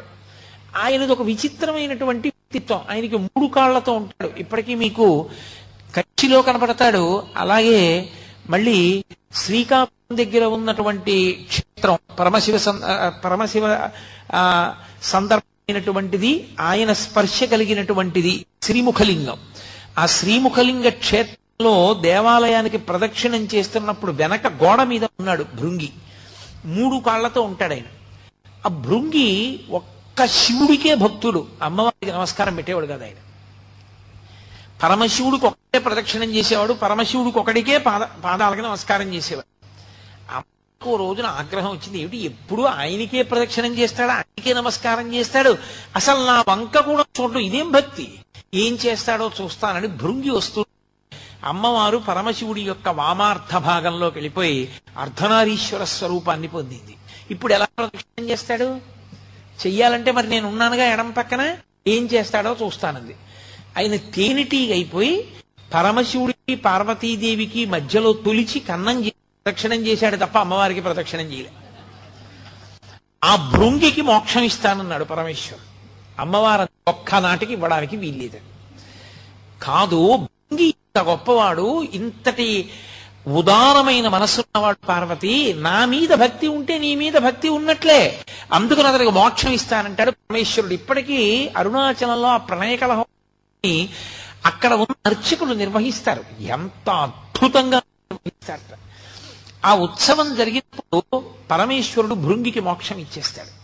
పార్వతీదేవికి కోపం వచ్చి అపితకుచాంబ అమ్మవారు దేవాలయంలోకి వెళ్ళి తలుపులు వేసేసుకుంటారు. పరమశివుడు ఒక్కడే గిరి ప్రదక్షిణానికి వెడితే దొంగలు దోచుకుంటారు. ఇప్పటికీ ఆ దొంగల తోపు అని అవన్నీ చేస్తారు. ఆ ప్రణయ కలహోత్సవం రెండవ పెద్ద ఉత్సవం. అన్ని నిర్ణయం చేసినటువంటి వాడు గౌతమ మహర్షి. ఎవరి ఆజ్ఞ మేరకి? శివాజ్ఞ మేరకే చేశాడు. అటువంటి అరుణాచల క్షేత్రంలో ఆ దేవాలయ ప్రాంగణం అత్యద్భుతమైనటువంటి ప్రాంగణం. బహుశ దక్షిణ భారతదేశం మొత్తం మీద ఏ దేవాలయంలోనూ కూడా అంత పెద్ద గోపురాలు మీకు ఎక్కడా కనపడవు. అంతంత పెద్ద పెద్ద గోపురాలు. ప్రత్యేకించి అరుణాచల క్షేత్రంలో తూర్పు గోపురం శ్రీకృష్ణదేవరాయల వారు కట్టించారు. శ్రీకృష్ణదేవరాయల వారు కట్టించినటువంటి ఆ గోపురం ఇక అంత పెద్ద గోపురం మీకు ఎక్కడా కనపడదు. దాన్ని ఎవరైనా ఇలా తలెత్తి చూడవలసిందే. అబ్బా ఎంత పెద్ద గోపురం అంటారు. అంత గొప్ప గోపురం. అరుణాచల క్షేత్ర వైభవంలో గొప్పతనం ఏమిటంటే దాని ఉత్తర గోపురాన్ని కట్టించేటువంటిది ఒక ఆడావిడ. ఆ స్త్రీమూర్తి పేరు అమ్మణ్ణి అమ్మన్. ఆవిడ చాలా చిత్రమైన వ్యక్తి. ఆవిడ పరమశివుని అనుగ్రహం చేత ఆవిడికి గొప్ప యోగశక్తులు కలిగాయి. ఆవిడికి గోపురం కట్టించాలని కోరిక. ఆవిడ ప్రతి ఇంటి ముందుకి వెళ్ళి గోపురం కట్టడానికి చందా అడిగేది.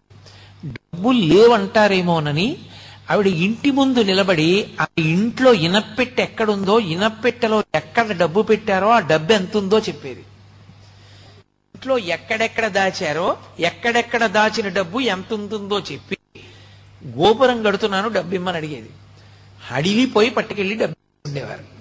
ఆవిడ తన యోగ శక్తి చేత ఇళ్ళ ముందు నిలబడి ఇంటి లోపల ఉన్న పెట్లలో డబ్బు ఎంతుందో చెప్పి వసూలు చేసిన డబ్బుతో ఉత్తర గోపురాన్ని కట్టింది. అలాగే అక్కడ ఒక గోపురాన్ని భళ్ళాల మహారాజు కట్టాడు. భళ్ళాల మహారాజు అపారమైనటువంటి శివభక్తుడు. ఆయనకి ఇద్దరు భార్యలు.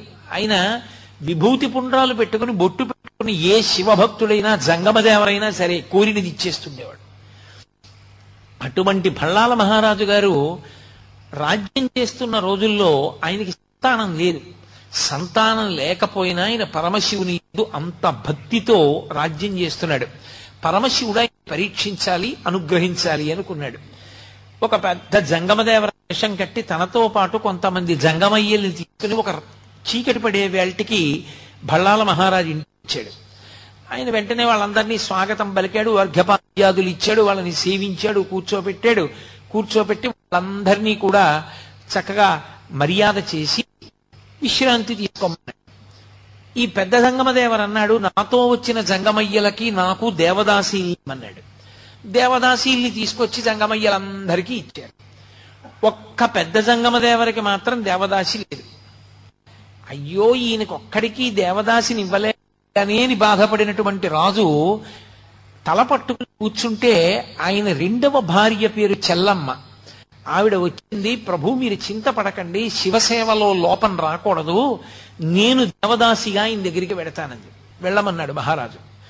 ఆయన ఆవిడ ఆ పెద్ద జంగమయ్య పడుకున్నటువంటి గదిలోకి వెళ్ళి ఆయన నిద్రపోతున్నట్టు నటిస్తున్నాడు. ఆయన నిద్ర లేపడానికి ముట్టుకుంది ఇలాగా ముట్టుకోగా పసిపిల్లవాడైపోయి ఏడిచాడు. అరే పిల్లవాడైపోయాడు చేతుల్లో పట్టుకుని రాజు దగ్గరికి తీసుకొచ్చింది. మహారాజా పెద్ద జంగమదేవర పిల్లవాడైపోయాడు. ఇదిగో తీసుకొచ్చాను. పరమేశ్వరుడే అనుగ్రహించాడు మనకి కొడుకు అని ఇచ్చింది. రాజు ఆ పిల్లాడిని ముట్టుకోగానే పిల్లవాడు అంతర్ధానం అయిపోయాడు అంతర్ధానం అయిపోయి కొడుకు లేరు కొడుకులు లేరు అని వగచావు కాబట్టి నీకు నేనే కొడుకునవుతున్నాను. నేనే కొడుకునై నీ శ్రాద్ధ కర్మ నేనే చేస్తాను ప్రతి సంవత్సరం. నీ శరీరం పడిపోయినప్పుడు నీకు సంస్కారం నేనే చేస్తానన్నాడు. ఇప్పటికి దాదాపు ఆరు నుంచి ఏడు వందల సంవత్సరములైంది.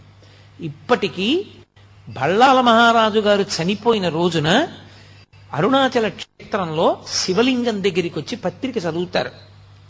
బళ్ళాల మహారాజు గారు ఫలానా రోజున ఫలానా తిథిలో ఫలానా నక్షత్రంలో శరీరం విడిచిపెట్టాడు అని. వెంటనే దేవాలయం మూసేస్తారు. పరమశివుడు ఉత్సవమూర్తి పల్లకీలో బయలు పల్లికొట్ట పల్లికొండ పట్టు అని అక్కడికి దగ్గర అక్కడే ఆయన రాజధానిగా పరిపాలన చేసేవాడు. ఆ పల్లికొండ పట్టు వెళ్తుంది పల్లకి. వెళ్ళి ఏట్లో స్నానం చేస్తాడు పరమశివుడు. అంటే ఉత్సవమూర్తి స్నానం చేస్తుంది. స్నానం చేసి పీటల మీద పరమశివుడు అపితకుచాంబ ఉండి బళ్ళాల మహారాజు గారికి తద్దినం పెట్టి మళ్ళీ ఏట్లో స్నానం చేసి అరుణాచల దేవాలయంలోకి వెళ్ళి అప్పుడు ఆయనకి అభిషేకం అయిన తర్వాత మళ్ళీ తలుపులు తీసి ఆరు నుంచి ఏడు శతాబ్దములుగా పరమశివుడే తన భక్తుడికి తద్దినం పెడుతున్న ఏకైక క్షేత్రం అరుణాచల క్షేత్రం. ఆ క్షేత్రంలో ఆ భళ్ళాల మహారాజు గారు కట్టించినటువంటి గోపురము ఒక గోపురం. ఆ గోపురానికి కిలి గోపురం అని పిలుస్తారు.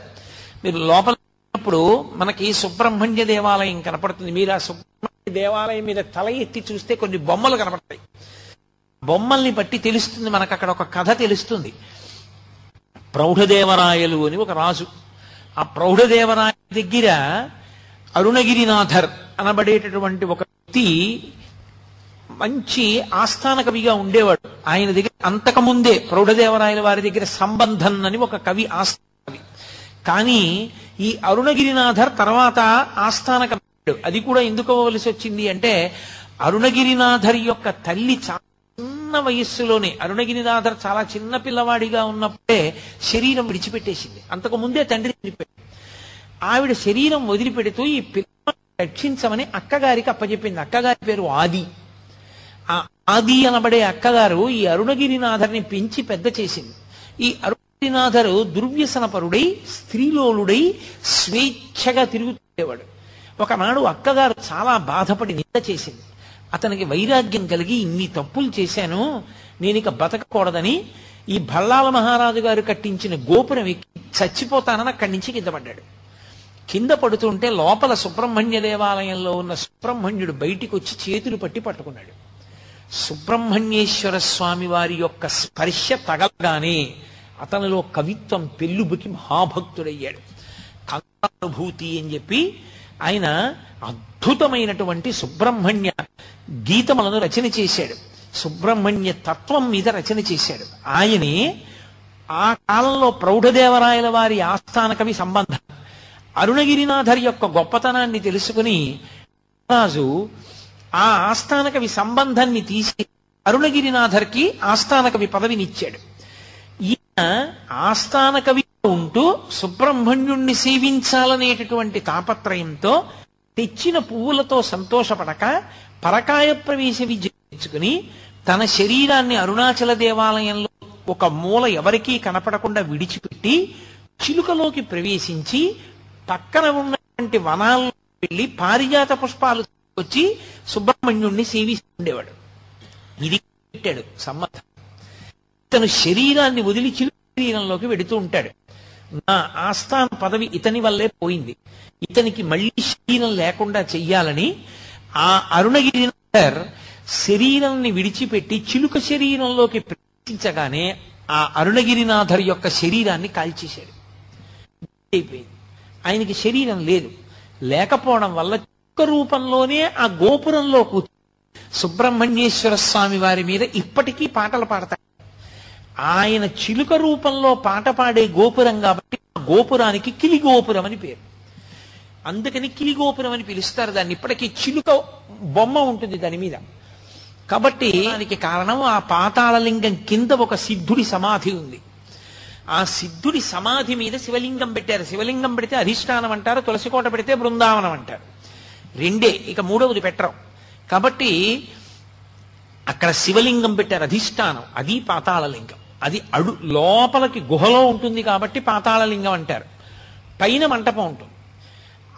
అక్కడికి ఎవ్వరు వెళ్ళేవారు కాదు. అక్కడికి భగవాన్ రమణులు వెళ్ళి తపస్సు చేశారు. ఆ పాతాళలింగం అక్కడ ఉండేటటువంటి నటరాజస్వామి దేవాలయం అక్కడ ఉండేటటువంటి సిద్ధిప్రదాయకుడైనటువంటి విఘ్నేశ్వరుడు సుబ్రహ్మణ్యుడు ఇప్పటికీ తిరుమలాంబాదేవి సముద్రము అని అక్కడి నుంచి కాలువ గుండా నీరు తీసుకొచ్చి అరుణాచల క్షేత్రం లోపల పశ్చిమ దిక్కుగా ఉండేటటువంటి సరోవరానికి శివగంగా అని పేరు. అది తిరుమలాంబా సముద్రం నుంచి ఒక కాలవ ద్వారా తీసుకొస్తారు. రెండవ పక్కన ఉండేటటువంటి తీర్థం బ్రహ్మతీర్థం. అలాగే మీకు అరుణాచలంలో ఖడ్గతీర్థం సర్వతీర్థం ఈశాన్య తీర్థం అగస్త్య తీర్థం బ్రహ్మతీర్థం శివగ శివగంగ యమున ఎన్ని సరస్సులు ఉంటాయి. ప్రతి సరస్సుకి స్థల పురాణం ఉంది. ఒక్కొక్క సరస్సు ఒక్కొక్క కారణానికి వచ్చింది. అగస్త్య మహర్షి ప్రతి సంవత్సరం మార్గశీర్ష మాసంలో వస్తారట. వచ్చి తన శిష్యులతో గిరి ప్రదక్షిణం చేసి ఆ సరస్సులో స్నానం చేసి పెడతారు. ఒక్కొక్క సరస్సులో స్నానానికి ఒక్కొక్క ప్రత్యేకమైన విభూతి కలుగుతుంది. ఒక సరస్సులో స్నానం చేస్తే అపారమైన భక్తి కలుగుతుంది.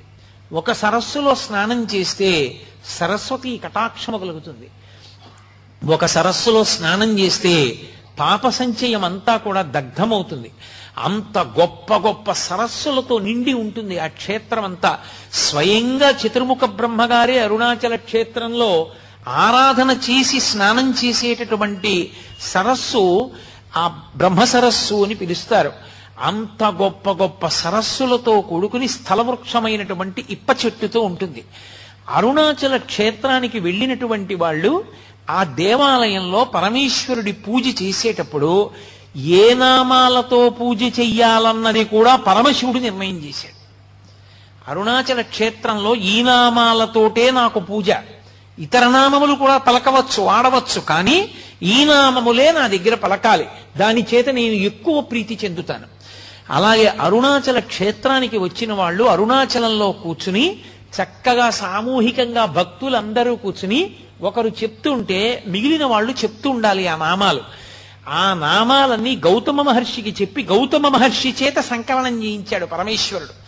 మీ యొక్క సౌకర్యం కోసం నేను ఆ నామాలు తీసుకొచ్చాను ఒకసారి మీకు నేను చదివి వినిపిస్తాను. అందున కార్తీక సోమవారం ఇవాళ ఏకాదశి తిథితో ఉంది. పరమపావనమైనటువంటి తిథి కనుక ఒకసారి వినండి.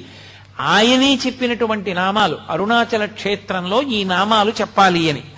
శోణాద్రీషుడు అరుణాద్రీషుడు దేవాధీశుడు జనప్రియుడు ప్రస ప్రపన్న రక్షకుడు ధీరుడు శివుడు సేవకవర్ధకుడు అక్షిపేయామృతేశానుడు స్త్రీ పుంభావ ప్రదాయకుడు భక్త విజ్ఞప్తి సంధాత దీనబంధ మోచ విమోచకుడు ముఖరాంగ్రిపతి శ్రీమంతుడు మృరుడు మృగమధీశ్వరుడు భక్త ప్రేక్షణకృత్ సాక్షి భక్త దోష నివర్తకుడు జ్ఞాన సంబంధనాథుడు శ్రీహాలాహల సుందరుడు అహమైశ్వర్యదాత స్మత్య సర్వాఘనాశకుడు వ్యత్యస్త నృత్య ధృజధృక్ సకాంతి నటేశ్వరుడు సామప్రియుడు కలిధ్వంసి వేదమూర్తి నిరంజనుడు జగన్నాథుడు మహాదేవుడు త్రినేత్రుడు త్రిపురాంతకుడు భక్తాపరాధ సోఢుడు యోగీశుడు భోగనాయకుడు బాలమూర్తి క్షమారూపి ధర్మరక్షకుడు వృషధ్వజుడు హరుడు గిరీశ్వరుడు భర్గుడు చంద్ర చంద్రశేఖరావ చంద్రశేఖరావతంసకుడు స్మరాంతకుడు అంధకరిపుడు సిద్ధరాజు దిగంబరుడు ఆరామప్రియుడు ఈశానుడు భస్మ రుద్రాక్ష లాంఛనుడు శ్రీపతి శంకరుడు స్రష్ట సర్వ విఘ్నేశ్వరుడు అనఘుడు గంగాధరుడు క్రతుధ్వంసి విమలుడు నాగభూషణుడు అరుణుడు బహురూపుడు విరూపాక్షుడు అక్షరాకృతి అనాది అంతర్హితుడు శివకాముడు స్వయం ప్రభువు సచ్చిదానంద రూపుడు సర్వాత్మ జీవధారకుడు స్త్రీ సంగవామ శుభగుడు విధి విహిత సుందరుడు జ్ఞానప్రదుడు ముక్తిదాత భక్త వాంఛితదాయకుడు ఆశ్చర్య వైభవుడు కామి నిరవద్యుడు నిధిప్రదుడు శూలి పశుపతి శంభుడు స్వయంభువుడు గిరీషుడు మృడు ఇవి అరుణాచల క్షేత్రానికి వెళ్ళినటువంటి భక్తులు తప్పకుండా కూర్చుని చెప్పవలసినటువంటి నామములు. ఎవరు అరుణాచలం వచ్చి ఈ నామములు అరుణాచల క్షేత్రంలో పలుకుతారో ఎవరు ఈ నామములతో శివలింగానికి పూజ చేసుకుంటారో అటువంటి వారందరికీ కూడా నా యొక్క అనుగ్రహం విశేషంగా కలుగుతుంది అన్నాడు. అరుణాచల క్షేత్రానికి ఉండేటటువంటి మహాత్యం ఏమిటో తెలుసా? అత అతి ప్రాచీనమై పరమేశ్వరుడు స్వయంభూగా మూడు రూపాలతో వెలిసినటువంటి క్షేత్రమైన కారణం చేత అరుణాచలంలో మీరు ఎంత చిన్న పుణ్యకార్యం చెయ్యండి అది తీవ్ర స్థాయిలో ఫలితాన్ని ఇస్తుంది. సామాన్యమైన ఫలితం కాదు. అది ఏదో పుణ్యంగా మారి వచ్చే జన్మలో మీరు సార్వభౌముడవడం ఏదో పుణ్యంగా మారి వచ్చే జన్మలో ఐశ్వర్యవంతుడవడం కాదు. అరుణాచలంలో చేసినటువంటి పుణ్యకార్యము పునరావృత్తి రాహిత్యమునకు తీసుకెడుతుంది దానికి స్కాంద పురాణంలో కొన్ని విశేషాలు చెప్తారు. అరుణాచలం కొండ మీద ఒకనకొకప్పుడు ఒక సాలెపురుగు గూడు కట్టింది. గూడు కడితే లేత సూర్యకిరణాలు పడ్డాయి పడి అది విశేషమైన కాంతితో మెరిసింది. ఆ మెరుపు కొండ మీద పడింది. కొండు కొండ స్థూల శివుడు. అది శివుడే. శివుడి శరీరం మీద కాంతి పడేటట్టుగా మెరుపులతో కూడినటువంటి బట్ట శివలింగానికి కట్టిన పుణ్యం ఇచ్చి సాలిపురుగుకి మోక్షం ఇచ్చాడు అలాగే అక్కడ ఒక ఏనుగు కొండలలోకి ప్రవేశించింది. ప్రవేశించి తన మదజలధారల చేత ఆకులను తడిపింది. ఆ ఆకులు తడిసి ఆ బొట్లు శివలింగం మీద పడ్డాయి. శివలింగం మీద అభిషేకం చేసిందన్న పుణ్యం ఇచ్చి ఏలుక్కి పునరావృత్తి రాహిత్యం ఇచ్చారు అలాగే ఒక ఎలుక అరుణాచల పర్వతంలోకి దూరింది. దూరి అది తవ్వింది. తవ్వితే దాని లోపల ఉన్నటువంటి ఆ రాళ్ళ మీద సూర్యకిరణాలు పడ్డాయి. మణులు ప్రకాశించినట్టుగా ప్రకాశించేవి. ఆ ప్రకాశించిన కాంతులు పడిన కారణం చేత మణుల చేత దీప శోభని వెలిగింపచేసింది అని ఆ ఎలుక మళ్ళీ పుట్టవలసిన అవసరం లేని స్థితిని పొందింది.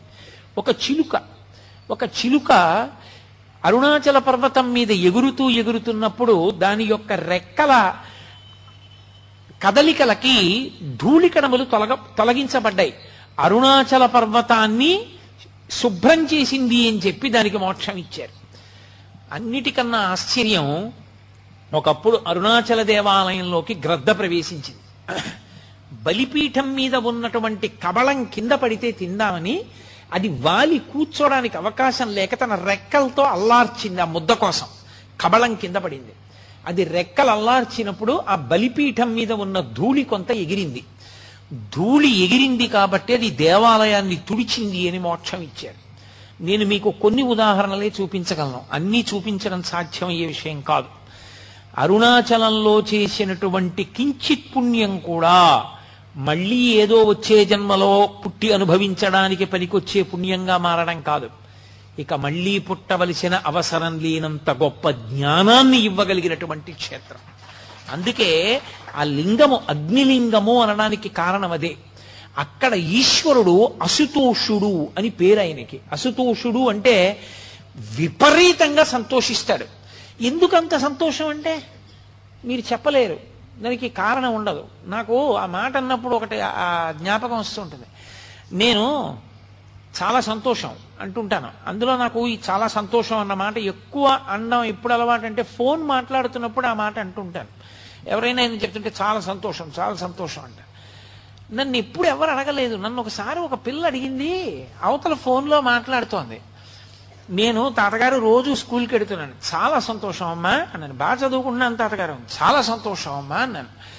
తాతగారండి తాతగారండి అమ్మ చెప్పిన మాట వింటున్నాను. చాలా సంతోషం అమ్మా అన్నాను. తాతగారు మళ్ళీ మీరు వచ్చినప్పుడు మా ఇంటికి వస్తే మనం కలిసి ఆడుకుందాం తాతగారు ఉంది చాలా సంతోషం అమ్మా అన్నాను. అన్నింటికీ అంత సంతోషం ఎందుకు తాతగారు ఉంది అది? ఇప్పుడు నేను తెల్లబోయాను.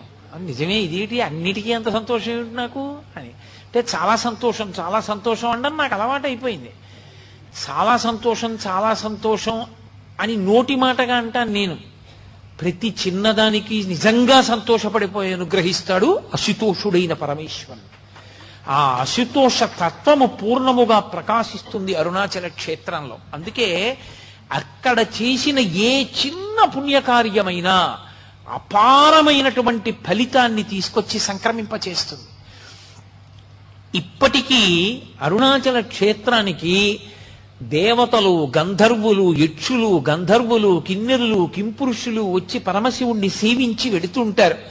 భగవాన్ రమణుల దగ్గరికి ఆ శ్రీమతి తల్యార్ ఖాన్ అని ఒక ఆవిడను పశ్చిమ దేశాల నుంచి వచ్చినటువంటి సాధకురాలు అరుణ అని ఒక ఆవిడ ఇద్దరు ఉండేవారు. వాళ్ళిద్దరూ ఒకప్పుడు అరుణాచలం కొండ ఎక్కి కొండ మీద పడుకున్నారు. పడుకోవడం అంటే కొండ మీద ధ్యానం చేస్తున్నారు వాళ్ళు. వాళ్ళకి ధ్యానం చేస్తూ ఉండగా అద్భుతమైన సంగీతం వినపడింది. అందులో ఈ శ్రీమతి తల్యార్ ఖాన్ ఆవిడే పాతాళలింగ దేవాలయాన్ని అంతటినీ కూడా పునర్నిర్మాణం చేసింది. ఆ అప్పుడే రాజగోపాలాచారి గారు మనకి గవర్నర్ జనరల్ ఆఫ్ ఇండియా అని ఆ లాస్ట్ గవర్నర్ జనరల్ ఆ రాజగోపాలాచారి గారు గవర్నర్ జనరల్గా ఉండగా ఆహ్వానించారు దాని ప్రారంభోత్సవానికి. ఆయన వచ్చి రమణల గురించి ప్రసంగం చేసి రమణాశ్రమానికి వెళ్ళే సమయం లేక వెళ్ళిపోతే గవర్నర్ గారు వెళ్ళారు. మీరు ఇప్పటికీ అవన్నీ రమణాశ్రమ లేఖల్లో చదవచ్చు సూర్యనాగమ్మ గారి లేఖల్లో. కాబట్టి ఆ పాతాళలింగం దగ్గర ఎలాగ ఉండేవారో అలాగే ఈ విదేశాల నుంచి వచ్చినటువంటి అరుణ అన్న ఆవిడ పాతాళలింగ క్షేత్రాన్నంతటినీ పునర్నిర్మాణం చేసినటువంటి శ్రీమతి తల్యార్ ఖాన్ వీళ్ళిద్దరూ కొండ మీద ధ్యానంలో ఉంటే సంగీతం వినపడింది. శ్రీమతి తల్యార్ ఖాన్కి మంచి సంగీత ప్రవేశం ఉంది. ఆవిడ దాన్ని నోట్స్ రాసుకుంది. నోట్స్ రాసుకుని వచ్చి భగవాన్ రమణులకు చెప్పింది. ఇది మెద్రాస్ పంపించింది ఆవిడ. పూర్వం రోజుల్లో అది మెద్రాస్ ఇప్పుడు చెన్నై. మెద్రాస్ పంపించి సంగీత విద్వాంసులకి చూపిస్తే ఇది అపూర్వ సంగీతం. ఇది గంధర్వులు యక్షులు మొదలైన వాటిలే పాడగలరు. అంత గొప్ప సంగీతం అన్నారు. ఆవిడ భగవాన్ రమణులకు చెప్పింది. అయ్యా ఇంత గొప్ప సంగీతం నాకు మూడు రోజులు వినపడింది అరుణాచల పర్వతం మీద అని. అంటే అప్పుడు భగవానులు ఒక మాట చెప్పారు. ఆది అన్నామలైలో నేను ఉండగా ఆది అన్నామలై అంటే తూర్పున అరుణాచల దేవాలయం ఉంటుంది పశ్చిమాన ఆది అన్నామలై ఉంటుంది. అది బ్రహ్మగారు ప్రతిష్ట. ఆది అన్నామలై కొండకి చాలా దగ్గరగా ఉంటుంది గుడి. ఆది అన్నామలైలో నేను ఉండగా నాకు కూడా ఇటువంటి సంగీతము నృత్యము వాద్యములు వినపడుతుండేవి అని చెప్పారు. ఆ దక్షిణామూర్తిగా కూర్చునేటటువంటి సిద్ధస్వరూపమైనటువంటి పరమశివుని ముందు ఇప్పటికీ అప్సరోగణములు కూడా వచ్చి నృత్యం చేస్తుంటాయి అని. అవన్నీ వినపడుతుంటాయి అంటారు ఆది అన్నామలై అటువంటి చోట్లకి. ఎన్నో సరోవరములు. ఆ దేవాలయం యొక్క పాదాల ఆ కొండ పాదముల దగ్గర ఎన్నో సరోవరములు ఏర్పడి ఉంటాయి. అంత గొప్ప క్షేత్రం అరుణాచల క్షేత్రం. అటువంటి అరుణాచల క్షేత్రంలో అసలు ఆ దేవాలయంలో అత్యద్భుతమైనటువంటి విషయం ఏమిటంటే అసలు ప్రాకారములు. ఆ మూడు ప్రాకారములు ఒక్కొక్క ప్రాకారం దాటి లోపలికి వెడుతుంటే ప్రత్యేకించి నూరు కాళ్ళ మంటపం పదహారు కాళ్ళ మంటపం అటువంటి వాటి దగ్గర నిలబడి చూస్తే ఎదురుగుండా స్థూల శివుడైనటువంటి కొండ కనపడుతుంటుంది. లోపల శివలింగ దర్శనం కూడా చెయ్యవచ్చు. అది కొంచెం తపోదృష్టితో చూసిన వాళ్ళకి లోపల ఉన్నటువంటి సిద్ధ పురుషుణ్ణి కూడా మనసులో కనీసం ధ్యానంలో దర్శనం చేయొచ్చు అంతటి పరమోత్కృష్టమైన క్షేత్రం అరుణాచల క్షేత్రానికి మాత్రమే చెందినటువంటి గొప్పతనం ఒకటి ఉంది. ఒకనకొకప్పుడు పరమశివుడు కైలాస పర్వతం మీద కూర్చుని ఉన్నాడు పై కైలాస పర్వతం మీద కూర్చుని ఉండగా పార్వతీదేవి వినోదార్థం వచ్చి ఆయన యొక్క రెండు మూడు కందులు మూసింది. ఇలా చేతులు అడ్డుపెట్టి మూడు కందులు అంటే అగ్నిహోత్రము సూర్యుడు చంద్రుడు. మూడు కందులు ఇలా మూసింది ఆయనకి. ఆమెకి తెలియదా? ఆమె సర్వజ్ఞ. ఆవిడికి తెలియకపోవడం ఏమిటి? అంటే పరమశివుని అర్ధభాగమైనటువంటి పార్వతీదేవి ఆ పని చేసింది అంటే లోక కళ్యాణకారకమైనటువంటి పని కొరకు చేస్తుంది. ఆవిడ ఇలా చేతులతో మూస్తే పరమశివుడు ఆ చేతులు తీసే లోపల లోకములన్నీ గాఢాంధకారమైపోయాయి. రాత్రింబవళ్ళు తెలియలేదు. రాత్రింబవళ్ళు తెలియకపోతే తిథులు తెలియలేదు. తిథులు తెలియకపోతే యజ్ఞయాగాది క్రతువులు సంధ్యావందనాలు అన్నీ ఆగిపోయాయి. ధర్మము లుప్తమైపోయింది.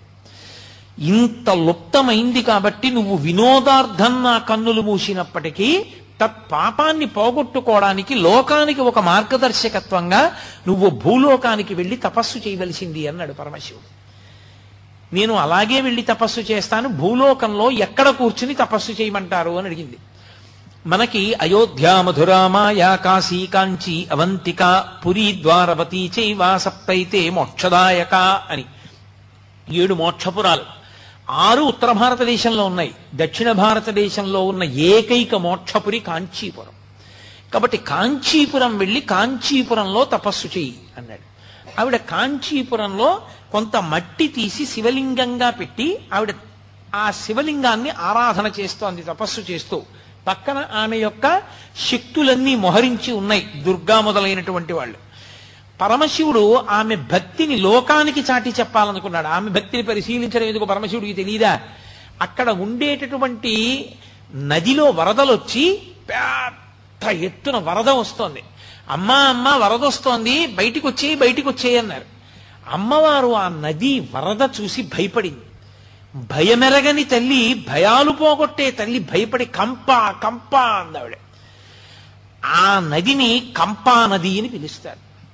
ఆ కంపానది వచ్చి శివలింగాన్ని ఎక్కడ కొట్టుకుపోతుందో సైకతలింగం అని ఆవిడ గట్టిగా కౌగిలించుకుంది ఆ శివలింగాన్ని. కొట్టుకుపోతే నేను కూడా కొట్టుకుపోవాలి తప్ప శివలింగం కొట్టుకుపోకూడదని. నేను ఉమాలింగన సంక్రాంత కుచకం కణముద్రితం లింగమేకామ్రనాథస్య సైకతం సముపాస్మహే అంటారు. ఉమాలింగన సంక్రాంత అమ్మవారు తన రెండు బాహువులతో ఆ శివలింగాన్ని గట్టిగా కౌగిలించుకున్నప్పుడు ఆమె యొక్క కంకణముల ముద్రలు ఆమె యొక్క కుచముల ముద్రలు ఆ శివలింగం మీద పడ్డాయి. ఇప్పటికీ అమ్మ ఏకాంబరేశ్వర లింగం మీద ఆ ముద్రలు ఉన్నాయంటారు. కాబట్టి ఉమాలింగం ఉమాలింగన సంక్రాంతకర కంకణము కుచకంకణముద్రితం లింగమేకామ్రనాథస్య సైకతం సముపాస్మహే. అప్పుడు శ్రీ మహావిష్ణు అన్నారు అమ్మ ఇదంతా బావగారి లీల. అమ్మవారు నారాయణి ఆయన నారాయణ కదా. పరమశివుని లీలమ్మా. మళ్ళీ విపరీత ప్రవాహాన్ని పంపిస్తున్నాడు. పరమశివుణ్ణి మొక్కవోని భక్తితో పట్టుకో అమ్మా ఆయనే కాపాడతాడన్నాడు. అప్పుడే ఆయన మళ్ళీ పరమశివుడు అంత ప్రవాహం వస్తున్నా సరే అమ్మవారు భక్తితో శివలింగాన్ని కౌగలించుకున్నటువంటి తీరు చూసి అనుగ్రహించాడు. అనుగ్రహించి ప్రత్యక్షం అయ్యాడు ఇప్పటికీ ఆ కంపానది మీరు చూడొచ్చు. ఎక్కడ కనపడుతుందో తెలుసా? కంపానది బయట చూద్దామంటే కనపడదు. కంపానది కాంచీపురంలో చూడాలి అంటే మీకు ఏకాంబరేశ్వరుడు ఆ మామిడి చెట్టు ఉంటుంది. ఆ మామిడి చెట్టు వెనక పరమాచార్య స్వామి వారికి ఆ సహస్రచంద్ర దర్శనోత్సవం సమయంలో ఆయన ఏ సహస్రలింగానికి వెండి పట్టలు పెట్టి పూజ చేశారో ఆ సహస్రలింగాన్ని దగ్గరికి వెడుతున్నటువంటి దారిలో నీరు కొద్దిగా పైకి ఉబుకుతూ ఉంటుంది. అక్కడ అంతర్వాహినిగా కంప వెడుతూ ఉంటుంది. ప- మీరు ఇంకా బాగా చూడాలంటే ఎవరైనా తెలిసున్న వాళ్ళు ఉంటేనే తలుపు తీస్తారు. ఏకాంబరేశ్వర దేవాలయం లోపలికి వెడుతున్నప్పుడు ఎడం చేతి పక్క గేటు తాళం వేసి ఉంటుంది. ఆ తాళం తీయించి లోపలికి వెడితే మీకు ప్రపంచంలో ఎక్కడా కనపడని విఘ్నేశ్వరుడు కనపడతాడు. ఆయన ఓ పెద్ద నగారా ఒకటి పెట్టుకుని ఆ ఢంకా మోగిస్తుంటాడు. ఢంకా విఘ్నేశ్వరుడు అంటారు. రెండు కర్రలు చేత్తో పట్టు కొడుతుంటాడు కాంచీపురంలో ఉత్సవం జరిగితే మొట్టమొదట ఆయనకి వెళ్ళి చెప్తారు. చెప్తే ఆయన ఢంకా వాయించి చెప్తాడు అందరికీ. ఉత్సవం ఉంది రెండని ఆ ఢంకా విఘ్నేశ్వరుడి దేవాలయానికి ఎదురుగుండా వెయ్యి కాళ్ళ మంటపం ఉంది. ఇప్పుడు ఆ మంటపంలోకి ఎవరు వెళ్ళలేరు. కొన్ని లక్షల గబ్బిలాలతో నిండిపోయింది అది. ఒకప్పుడు శివకేశవులు ఇద్దరికి వరదరాజస్వామికి ఏకాంబరేశ్వరుడికి కళ్యాణం ఒకే మంటపంలో చేసేవారు అక్కడ. ఇప్పుడు ఆ మంటపం మంటపం అంతా గబ్బిలాలే అడుగు కూడా పెట్టలేరు. ఆ మంటపానికి ఎదురుగుండా నడిస్తే కుడి చేతి వైపు ఒక పెద్ద తొట్టెలా కనపడుతుంది గోడతోటి. దాని దగ్గరికి వెళ్ళి మీరు చూస్తే నీరు నిండి ఉంటుంది. అది కంప అన్నది అక్కడ ఇప్పటికీ కంపా ప్రవాహం అక్కడ ఉంది ఆ తల్లికి పరమశివుడు అప్పుడు ప్రత్యక్షం అయ్యాడు ఆ శివలింగాన్ని కౌగిలించుకున్నప్పుడు. ప్రత్యక్షమై నీ నీవు చేసినటువంటి అపరాధమునకు తగిన ప్రాయశ్చిత్తం పూర్తయింది. ఇప్పుడు నిన్ను నేను స్వీకరించడం అరుణాచలంలో చేస్తాను. కాబట్టి అరుణాచల క్షేత్రానికి వెళ్ళి గిరి ప్రదక్షిణం చేయమన్నాడు. అంటే అమ్మవారు అరుణాచల క్షేత్రానికి వచ్చి ఇక్కడ నాకు ఈ అరుణాచల వైభవాన్నంతటినీ కూడా తెలియచేయవలసిన అవసర తెలియచేయబడవలసిన అవసరం ఉన్న తల్లి అని కాదు. వినడం సంతోషం పిల్లల దగ్గర. చెప్పగలిగిన సమర్థుడెవరని చూసింది. గౌతమ మహర్షి ఇంకెవరు? అంతటి శివభక్తుడు. గౌతమ మహర్షి ఎదురీగి అమ్మవారు వస్తుంటే పురాణంలో వర్ణిస్తారు. అమ్మవారి శరీరంలోంచి మరకతమణి కాంతులు వచ్చేయట. నల్లగా ఉంటుంది కదా తల్లి? మరకతమణి కాంతులు వస్తుంటే గౌతమ మహర్షి ఎదురేగి అమ్మవారిని తీసుకొచ్చాడు. తీసుకొచ్చి కూర్చోపెట్టి అరుణాచల వైభవం అంతటినీ చెప్పాడు. గౌతమ మహర్షి చెప్పిన అరుణాచల వైభవంలోంచి ఆ దేవాలయ వైభవంలోంచే నేను మీకు ఇప్పటి వరకు చెప్పిన ప్రసంగం చెప్పాను. కాబట్టి అది అమ్మవారికి చెప్పిన ప్రసంగం. ఆ అమ్మవారికి ఇవన్నీ చెప్పి ఆమె ఆ తల్లి అక్కడే ఉండి పరమశివుని యొక్క అనుగ్రహానికి ఎదురు చూస్తోంది. ఆ ఎదురు చూస్తున్న రోజులలో మహిషాసురుడు అమ్మవారిని మోహించి అక్కడికి వచ్చి అమ్మవారితో యుద్ధం చేశాడు. మహిషాసుర సంహారం చేసింది ఆ తల్లి. మహిషుడి శరీరం కింద పడిపోయిన తర్వాత ఆవిడ తేరిపారి చూసేటప్పటికీ ఆయన కంఠం తెగి కంఠంలో నుండి నెత్తుటితో శివలింగం కనపడింది. అరే శివలింగం నెత్తుటితో ఉందేమి అని ఆవిడ ఇలా పైకి తీసింది. అది చేతికి అంటుకుపోయింది ఆ శివలింగం. చేతికి అంటుకుపోతే ఆవిడ గౌతమ మహర్షిని అడిగింది ఇదేమిటి శివలింగం ఇలా అంటుకుంది అని. అమ్మాయిన మహాశివ భక్తి తత్పరుడమ్మా మహిషాసురుడు కంఠంలో శివలింగాన్ని ఉంచుకున్నవాడు ఉంది. అంతటి మహాశివ భక్తి తత్పరుణ్ణి నేను వధించానే అని అమ్మవారు చిన్నబుచ్చుకున్నప్పుడు పరమశివుని యొక్క అశరీరవాణి వినపడింది. వాడు సరి అయిన దీక్షా స్వీకారము చెయ్యకుండా అమంత్రకంగా శివలింగాన్ని కంఠంలో ఉంచుకున్నాడు. అందుకనే బుద్ధి ఘోరమైన వైపుకి తిరిగిపోయింది. అందుకుని నీ చేత మరణించాడు. నీ చేత అంటుకున్న శివలింగం ఊడి కింద పడాలి అంటే నువ్వు ఒక పరమోత్కృష్టమైన తీర్థమునందు స్నానం చేయాలి. ఆ శివలింగం ఊడి పడిపోతుంది. పడిపోయినప్పుడు దాన్ని అక్కడ ప్రతిష్ఠ చేయమన్నారు. అప్పుడు గౌతమ మహర్షి అన్నారు అమ్మా నీకు ఇంకొక తీర్థం ఎందుకమ్మా? ఏ చేత్తో ఇంకొక చేత్తో కత్తి పట్టుకున్నావో ఆ చేతితో నీ ఎదురుగుండా ఉండేటటువంటి శిల మీద ప్రహారం చెయ్యి అన్నారు. ఆమె తన చేతిలో ఉన్న కత్తి తీసి ఎదురుగుండా ఉన్నటువంటి శిల మీద ప్రహారం చేసింది. ఆ శిల బద్దలై అందులోంచి గంగ పుట్టింది. దాన్నే ఖడ్గతీర్థము అంటారు. ఆ ఖడ్గతీర్థంలో స్నానం చేస్తే సమస్త పాపములు ఉపశమిస్తాయి. నా ప్రసంగాలు అయిపోయే లోపల కావాలంటే మీకు నేను ఆ ఫోటోలన్నీ చూపించగలను. అరుణాచలం వెడితే కదా అవన్నీ చూపించగలగడం. ఇక్కడ నేను చూపించగలిగింది ఫోటోలోటే చూపించగలను. కాబట్టి ఆ ఖడ్గతీర్థంలో స్నానం చేస్తే శివలింగం మూడి పడిపోయింది. పడిపోతే అప్పుడు ఆ శివలింగాన్ని ఆవిడ ప్రతిష్ఠ చేసింది. ఇప్పటికీ ఉన్నాయి అరుణాచలంలో అవన్నీ దర్శనం చేయాలనుకున్న వాళ్ళు అవన్నీ దర్శనం చేయొచ్చు. పచ్చయ్యమ్మన్ కోవెల్ అంటారు. ద్రవిడ దేశంలో అమ్మవారి కోవెల్ అని పచ్చయ్యమ్మన్ కోవెల్ అంటారు. పచ్చయ్యమ్మన్ కోవెల్ అంటే పచ్చటి మణికాంతి కలిగిన తల్లి అని. పచ్చటి మణి మర మరకతమణి మరకత మణి ఎలా ఉంటుందో అటువంటి కాంతి కలిగినటువంటి శరీరం ఉన్న తల్లి అని. భగవాన్ రమణులు తరచు తరచుగా ఆ దేవాలయం దగ్గరికి వెడుతూ ఉండేవారు. ఆ ఖడ్గతీర్థం దగ్గర తల్లి స్నానం చేసి ప్రదక్షిణం చేస్తోంది. అప్పుడు పరమశివుడు సంతోషించి గిరి రూపంలోంచి బయటికి వచ్చి అమ్మవారిని చెయ్యిచ్చి స్వీకరించాడు. స్వీకరించి ఆయన ఒక మాట చెప్పాడు. తన ఎడం చేత్తో పట్టుకుని అమ్మవారిని తొడ మీద కూర్చోపెట్టుకుని ఇంట్లో పిల్లవాడు పసిపిల్లవాడు ఉన్నాడు సుబ్రహ్మణ్యుడు. పాల కోసం ఏడుస్తున్నాడు. పిల్లవాడు పాల కోసం ఏడుస్తున్నా సరే నన్ను చేరుకోవాలన్న తాపత్రయంలో పాప పరిహారం చేసుకోవడానికి కాంచీపురం వెళ్ళి తపస్సు చేసి అరుణాచలం వచ్చి మహిషాసుర సంహారం చేసి ఖడ్గతీర్థాన్ని సృష్టించి అందులో స్నానం చేసి శివలింగ ప్రతిష్ఠ చేసి గిరి ప్రదక్షిణం చేసి నన్ను చేరుకున్నావు కనుక కొడుక్కి కూడా పాలివ్వకుండా భర్త మీద ప్రేమతో ఇంత కష్టపడ్డదానివి కాబట్టి కొడుకు చేత కూడా తాగబడని కుచములున్న తల్లివి కాబట్టి అపిత కుచాంబ అన్న పేరుతో నన్ను చేరు అని పిలిచాడు. అందుకని అమ్మవారికి అరుణాచల క్షేత్రంలో ఉన్న తల్లికి అపితకుచాంబ అని పేరు. అందుకొచ్చింది ఆ పేరు. తాత్వికంగా చూస్తే అమ్మవారి పాలు తాగిన వాడికి శివజ్ఞానం వస్తుంది. అందరికీ దొరికేది కాదు అని చెప్పడానికి. కాబట్టి అపితకుచాంబ అన్న పేరు ఆయన ఇచ్చి అమ్మవారి చేతి వంక చూశాడు. పార్వతి ఏమిటి నీ చేతిలో ఉన్న సౌగంధికా పుష్పము అని అడిగాడు. అంటే తల్లి అంది నేను కైలాసం నుంచి బయలుదేరి కాంచీపురం చేరేటప్పుడు మిమ్మల్ని ఆరాధించడానికి మానస సరోవరంలో వాడిపోనటువంటి ఒక కలవ పువ్వు అత్యంత సుగంధభరితమైన దాన్ని పట్టుకుని బయలుదేరాను. దానితోనే పూజ చేశాను. ఆ పుష్పమే నా చేతిలో ఉంది దాని సుగంధమే ఈ సుగంధం అంది అందుకే అమ్మవారి చేతిలో పువ్వు.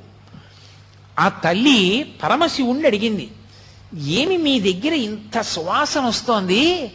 ఇంత గొప్ప సువాసన చాలా అద్భుతంగా ఉంది. అని అంటే పరమశివుడు అన్నాడు నా పేరే సుగంధి. సుగంధిం పుష్టివర్ధనం అని కదా. కానీ పార్వతి అసలు ఇంత సుగంధం రావడానికి కారణం చెప్తాను చూడు. పూర్వం ఒక దైత్యుడు నా గురించి తపస్సు చేశాడు. అతను తపస్సు చేసి చేసి చేసి చేసి నా కోసం అలమటించాడు. నేను ఆయనకి ప్రత్యక్షం అయ్యాను పులక ఏం కావాలని అడిగాను. ఆయన పేరు పులకుడు. ఆ దైత్యుడి పేరు. పులక నీకేం కావాలని అడిగాను. ఆయన అన్నాడు ప్రపంచంలో ఎవరికీ లేనంత సుగంధం నా శరీరంలోంచి సహజంగా రావాలి. అటువంటి సుగంధం నా శరీరం నుంచి వచ్చేటట్టుగా నన్ను అనుగ్రహించన్నాడు అప్పుడు నేను బాగా ఆలోచించి ఆయన్ని పునుగు పిల్లిగా మార్చాను. అది మొదటి పునుగు పిల్లి సృష్టిలో. ఆ పునుగు పిల్లి శరీరంలోంచి పునుగు వస్తుంది ఆ పునుగు వాసనకి దేవతాకాంతలు కూడా ఆకర్షింపబడి పిల్లి వెంట పరిగెత్తారు అప్పుడు దేవతలందరూ నా దగ్గరికి వచ్చి అయ్యా మీరు పులకుణ్ణి పునుగు పిల్లిగా మార్చారు. పునుగు పిల్లి యొక్క పునుగు సువాసనకి మా భార్యలందరూ ఆ పిల్లి వెంట పరిగెడుతున్నారు. కాబట్టి మీరు అనుగ్రహించి ఆ దైత్యుడి శరీరం పడిపోయేటట్టుగా చేసి మా భార్యల్ని మాకు ఇప్పించండి అన్నారు. నేను పులకుణ్ణి పిలిచాను. పులకాని శరీరం వదిలిపెట్టేసేయి. దేవతాకాంతలు నీ వెంట పడుతున్నారట. దేవతలు బాధపడుతున్నారన్నాడు. అంటే ఆయన అన్నాడు అలాగే వదిలిపెట్టేస్తాను నా శరీరం. కానీ ఒక వరం ఇవ్వండి. నా వంశంలో పుట్టేవన్నీ పునుగు పిల్లులు అవ్వాలి సాధారణంగా మా వంశంలో పుట్టినటువంటి ఆ ప్రతి మృగం యొక్క పునుగు మీకు చేరాలి. అది మీరు అలదుకున్నప్పుడు మీ ఎందు శృంగార భావన కలగాలి. మీరు అమ్మవారితో కలిసి పరమ సంతోషంగా ఉల్లాసంగా భక్తజనులందరినీ ఆనందంగా చూడాలి. వాళ్ళ కోరికలు ఈడేర్చాలి. నన్ను అనుగ్రహించమని అడిగాడు. అందుకే అదిగో ఆ పులకుని యొక్క వంశంలో వచ్చినటువంటి జాతి పిల్లులే ఈ పునుగు పిల్లులు. ఇప్పుడున్నాయి. ఆ పులకుడిని పులకుడు శరీరం వదిలిపెట్టేటప్పుడు అతని శరీరంలో ఉన్న పునుగు నాకు అలదాడు. ఆ పునుగు వాసన. ఇది పార్వతి అందుకునంత సుగంధభరితంగా ఉన్నాను ఇక్కడ నేను అన్నాడు. అంటే పార్వతీదేవంది తత్వత మీది చాలా గొప్ప రూపం. మీరు పైకి చూడడానికి ఏమిటి అలా వేసుకుంటాడాయన? అనిపిస్తుంది కానీ పునుకల పేరు కంఠమున భూరి భుజంగము భూషణంబుగా అనయము భస్మధారణము ఎద్రి నివాసము మీరు విల్లుగా అనుబుగ దంతి చర్మమును హస్తములందు కపాల పడిబడి పడిబడిదాల్తు శంకర కృపావరు రూపమును ఆశ్రయించదన్. ఆయన మెడలో పెద్ద పావుని వేసుకుంటాడు ఓ కపాలమాల వేసుకుంటాడు. ఏదో ఒళ్ళంతా శవ విభూతి అలదుకుంటాడు. అదంతా తత్వత చాలా చాలా గొప్ప విషయాలు. అవన్నీ ఏవో పనికి మాలిన విషయాలని మీరు అనుకోకూడదు. అంత గొప్ప శక్తి కలిగినటువంటి పరమేశ్వరుడు పునుకులమాల వేసుకుంటాడు అంటే చేతకానివాడై కాదు. బ్రహ్మగారి పుర్రె పడిపోతే అయ్యో పాపం సృష్టి చేసినవాడు ఆయన పుర్రె కూడా పడిపోవడమా అని ఓ తడపకి గుచ్చి మెళ్ళో వేసుకున్నాడు. అలాంటి పుర్రెల మాల అంత పెద్దదైందంటే ఎంతమంది బ్రహ్మలు వెళ్ళిపోయారు? ఆయన మాత్రం అలాగే ఉన్నాడు. ఆయన యొక్క శాశ్వతత్వాన్ని తెలియచేస్తుంది. అంతే తప్ప ఆయన ఏదో చేతకాని వాడై వేసుకున్నాడని అనుకోకూడదు. అటువంటి గొప్ప స్వరూపము మీదైనా అమ్మ బాబోయ్ ఆయన పాములు వేసుకుంటారు ఆయన శివ విభూతి రాసుకుంటారు అని లోకంలో పేరు. కాబట్టి ఒక్క అరుణాచల క్షేత్రంలో మాత్రం మీరు అలా ఉండకుండా పరమమంగళ స్వరూపంతో ఉండాలి. ఎంత పరమమంగళ స్వరూపం? లింగ పురాణంలో చెప్తారు. అప్రాకృత శరీరం తం ఘృత ఘృతరీతి ఘనీభూతం సచ్చిదానంద విగ్రహం అని. పేరుకున్న నెయ్యి ఎంత బాగుంటుందో అలా ఆ పరమశివ స్వరూపం అంత వైభవోపేతంగా ఉంటుంది. అంత మంగళప్రదుడమైనటువంటి స్వరూపంతో ఉండాలి. నీ ఆజ్ఞ పాటించి అష్టదిక్పాలకులు కూడా నీ చుట్టూ నిన్ను సేవిస్తూ ఉండాలి. సేవిస్తూ ఎవరెవరు నీ దర్శనానికి వచ్చారో ఎవరెవరు నీకు నమస్కరించారో వాళ్ళందరూ కూడా అనుగ్రహింపబడాలి. వాళ్ళకున్నటువంటి దురితములన్నీ పోవాలి. పరమమంగళ స్వరూపంతో వెలియాలి. కోటి సూర్య ప్రతీకాశం సర్వావయవ సుందరం విచిత్ర వసంచాధ నానాభూషణ భూషితం అని ఆయన సుప్రసన్నం సులావణ్యం సుహాసంచ మనోహరం గౌరాభం ద్యుతి సంయుక్తం చంద్రరేఖా విభూషితం సూర్యేణ చిత్రితం మూర్ధని చంద్రదండ విరాజితం గంగా చ యమునా చైవ విధర్తు స్మలుచామరే అని వ్యాస భగవానుడు శివమహాపురాణంలో వర్ణించినట్టు ఒక అతిమంగళ స్వరూపం అంటారు దాన్ని. అసలు శివుని యొక్క యథార్థ స్వరూపం అలా ఉంటుంది. అందులో ఆయన అలా ఉన్నప్పుడు కోటి సూర్య ప్రతీకాశం కోటి సూర్యులు ఒక్కసారి ఉదయిస్తే ఎంత కాంతి ఉంటుందో అంత గొప్ప కాంతితో నువ్వు వెలియాలి. కాబట్టి కోటి సూర్య ప్రతీకాశం సర్వాయ సర్వావయవ సుందరం ఏ అవయవం వంక చూసినా కన్ను తిప్పుకోవడానికి వీలుండకూడదు. అంత సుందర రూపంతో సుందర శివుడిగా వెలియాలి నువ్వు. కాబట్టి సర్వావయవ సుందరం దానితో పాటుగా విచిత్ర వసనంచాధ. ఆ గజాసురుడికి మాటిచ్చాడని ఏనుగు తోలు కట్టుకుంటాడు. ఇక్కడ నువ్వు ఏనుగు తోలు కట్టుకోకూడదు. చీనీ చీనాంబరములు మంచి పట్టుపుట్టాన్ని కట్టుకోవాలి. విచిత్ర వసంచాధానాభూషణ భూషితం అద్భుతమైనటువంటి అలంకారములన్నీ చేసుకోవాలి. దానితో పాటుగా సుప్రసన్నం సులావణ్యం సుహాసంచ మనోహరం అతి ప్రసన్నమైనటువంటి స్వరూపంతో ఉండాలి. ఎవరైనా వచ్చి నీ కాలంగా పడిపోవచ్చు. అంత ప్రసన్నుడవై ఉండాలి. అంత సులభుడవై ఉండాలి. సుప్రసన్నం సులావణ్యం సుహాసంచ మనోహరం మంచి చిరునవ్వు నవ్వుతూ ఉండాలి. నీనో నువ్వు రమిస్తూ కన్నులు మూసుకుని అరమోట్పు కన్నులతో ఉండకూడదు. కన్నులు తెరిచి నవ్వుతూ ఉండాలి. సుహాసంచ మనోహరం చూడగానే అవతల వారి మనస్సు హరింపబడాలి. సుహాసంచ మనోహరం గౌరాభం తెలుపు ఎరుపు పసుపులు కలిసిన కాంతితో ఉండాలి. జ్యుతి సంయుక్తం నీలోంచి మంచి కాంతి ప్రసరిస్తూ ఉండాలి. గౌరాభం జ్యుతి సంయుక్తం చంద్రరేఖ విభూషితం తదియనాటి చంద్రరేఖని కిరీటంలో ధరించిన వాడవై ఉండాలి. సూర్యేణ చిత్రితం మూర్తిని సూర్యుడు నీ తల మీద గుడుగై ఉండాలి. చంద్రదండ విరాజితం చంద్రుడు దానికి దండమై ఉండాలి. కర్రై ఉండాలి. గంగా చ యమునా చైవ విధర్తు స్మనుచామరే. గంగా యమున రెండు పక్కల నిలబడి నీకు చామరం వేస్తూ ఉండాలి. అంత గొప్ప స్వరూపంగా పార్వతీ కళ్యాణంలో కనపడావు మళ్ళీ అంత గొప్ప మంగళ స్వరూపంగా నువ్వు అరుణాచలంలో కూర్చోవాలి. నీ దగ్గర నుంచి వచ్చినటువంటి ఆ పులకుడు పునుగు పిల్లిగా మారినప్పుడు నీకు అలదినటువంటి ఆ పునుగున్నదే ఆ వాసన చూసినప్పుడు నాకు ఈ కోరిక కలిగింది. కాబట్టి అరుణాచలంలో నువ్వు అంత పరమమంగళ స్వరూపంతో వెలియాలని కోరుకుంది. అందుకే పసిపిల్లల దగ్గర నుండి పెద్దవాళ్ళ వరకు అందరికీ అందుబాటులో ఉన్న స్వామి అక్కడ. అందరూ ఆ కొండ ఎక్కుతారు కొండ మీద తిరుగుతారు కొండ మీద సంతోషంగా గడుపుతారు ప్రదక్షిణం చేస్తారు. అంత గొప్పగా గడపడానికి అవకాశం ఇచ్చినటువంటి క్షేత్రం. ఆ అగ్ని స్వరూపమే పావకి అని పేరు సుబ్రహ్మణ్యుడికి. అందుకే సుబ్రహ్మణ్యుడికి కూడా ఆలవాలమైనటువంటి క్షేత్రం అరుణాచల క్షేత్రం.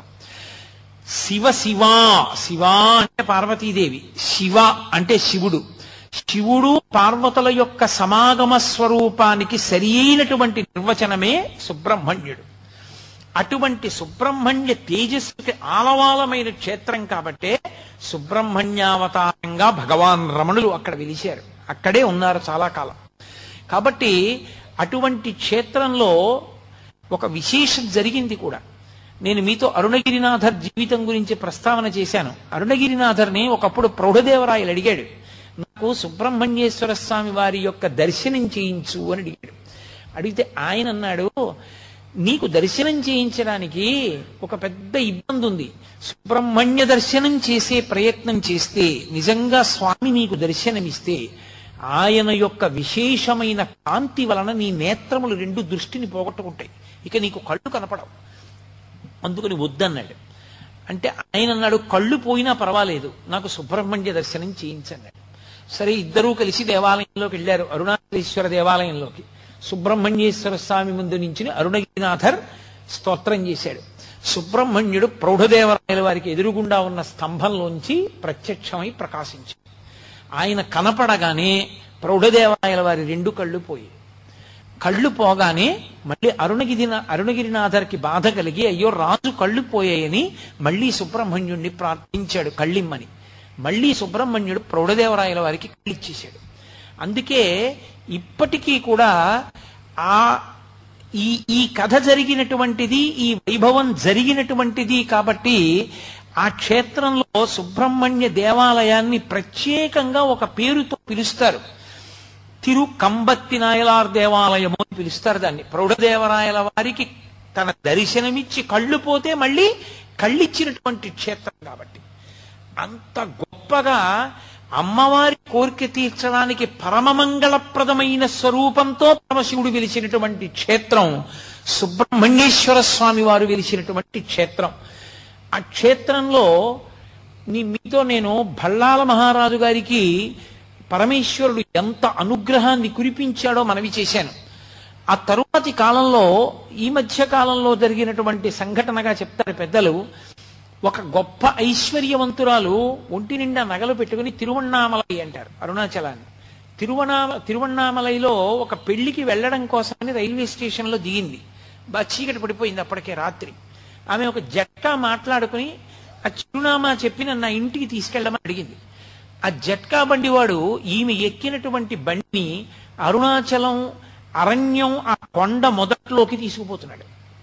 ఆవిడికి అర్థమైంది నన్ను దోచుకోవడానికి తీసుకెళ్తున్నాడు ఆమె గట్టిగా అరిచింది ఎక్కడికి తీసుకెళ్తున్నాను నోరు మొయ్యి నోరెత్తే చంపేస్తానన్నాడు ఆమెకి చేసేది ఏమీ లేక భయపడిపోయి నిశ్శబ్దంగా కూర్చుని ఆ చీకట్లో తనని రక్షించే వాళ్ళు లేరని ఆ పొదల్లో చెట్ల మధ్య నుంచి జట్కా వెళ్ళిపోతుంటే ఆమె అరుణాచల శివ అరుణాచల శివ అరుణాచల శివ అని మనసులో స్మరించింది.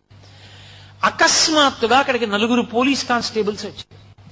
మేము ఇక్కడ బీట్ తిరుగుతున్నాం ఈ జట్కా ఈ లోపలికి ఎందుకు వచ్చింది? ఇంత లోపలికి అరణ్యంలోకి ఎందుకు తీసుకొచ్చామని అడిగారు. వాడు భయపడిపోయాడు ఆవిడ్ని విడిపించారు తీసుకెళ్ళారు పెళ్ళి ఇంట్లో దింపేశారు. ఆవిడ్ని తీసుకెళ్తున్నప్పుడు ఆవిడ ఆ పోలీసులు నెంబర్లు అడిగింది.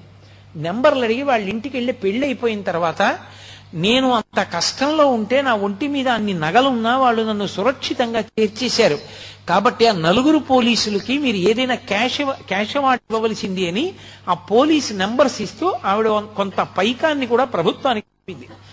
పంపితే అసలు తమిళనాడు గవర్నమెంట్ సర్వీస్లో ఆ నెంబర్లతో ఉన్న పోలీసులు లేరు అని తెలిసి అరుణాచలేశ్వరుడే ఆ తల్లిని ఆ రూపంతో ఆదుకున్నాడు. కాబట్టి ఆనాడు ఈనాడు అని కాదు. అరుణాచల శివ అరుణాచల శివ అరుణాచల శివ అన్న నామము అంత గొప్ప నామము. ఆ క్షేత్రం పేరెత్తిన ఆ క్షేత్రంలో ఉండేటటువంటి పరమశివుని యొక్క పేరు స్మరించిన ఉత్తర క్షణంలో ఈశ్వరానుగ్రహం కలుగుతుంది. అక్కడ ఉన్న తల్లి అపితకుచాంబ. అపితకుచాంబ ఆ తల్లి దయార్థ హృదయ పరమ సంతోషాన్ని పొందినటువంటి క్షేత్రం. ఆమె పరమశివుని యొక్క నేత్రములను మూసినటువంటి కారణం చేత లోకానికి కలిగినటువంటి ఇబ్బంది తన వలన కలిగిందన్న భావం చేత ఆ పాపం ఆవిడికి లేకపోయినా ఆవిడ ప్రాయశ్చిత్తంగా కాంచీపురం అరుణాచలం వచ్చి తపస్సు చేసి మళ్ళీ పరమశివుని యొక్క వామార్ధ భాగాన్ని చేరుకున్న కారణం చేత పరమ ప్రసన్నురాలై కూర్చున్నటువంటి క్షేత్రం అరుణాచల క్షేత్రం. అందుకే అపితకుచాంబ దర్శనం చేసినా ఆవిడ్ని స్తోత్రం చేసినా ఆవిడికి నమస్కరించినా ఉత్తర క్షణంలో పలుకుతుంది. కావ్యంట గణపతి మునికి ఆ తల్లి ఎంత పలికిందో. మీకు నేను ఎదర నా ప్రసంగం అయిపోయే లోపల అరుణాచల క్షేత్రంతో అద్భుతంగా తమ జీవితాలు ముడివేసుకున్న మహాయోగులు కొంతమంది ఉన్నారు అందులో మొట్టమొదటి వారి శేషాద్రి స్వామి. శేషాద్రి స్వామి రమణ మహర్షులు ఇక్కడ ఉన్నారని కనిపెట్టారు. శేషాద్రి స్వామి అసలు అరుణాచలం అంటే మారుపేరుగా మారిపోయిన వారు మహానుభావులు భగవాన్ రమణులు. అలాగే భగవాన్ రమణుల ఆశ్రమంలో ఆయన ఎప్పుడు మాట్లాడేవారు కాదు మౌనస్వామి అని పేరు. ఆయన ఎప్పుడైనా నోరు నిప్పి ఒక్క మాట మాట్లాడితే ఆయన మాట్లాడిన మాటల్ని వెంటనే పోస్ట్ కార్డు మీద రాసి వాళ్ళ అన్నయ్య గారికి పంపిస్తూ ఉండేవారు సూరి నాగమ్మ గారు. ఆవిడ వ్రాసిన లేఖల వలన రమణ మహర్షి మాట్లాడిన మాటలన్నీ ఇవాళ లోకానికి అందేయి అంతటి మహాతల్లి సూరి నాగమ్మ గారు. అలాగే భగవాన్ రమణులకు ఆ పేరు ఉంచినటువంటి వారు రమణుల యొక్క పరిపూర్ణమైన అనుగ్రహాన్ని పొంది నైరుతిలింగం దగ్గర తపస్సు చేసి షట్చక్ర భేదం వరకు చెయ్యగలిగినటువంటి స్థితికి ఎదిగిపోయిన వారు కావ్యకంఠ గణపతి ముని.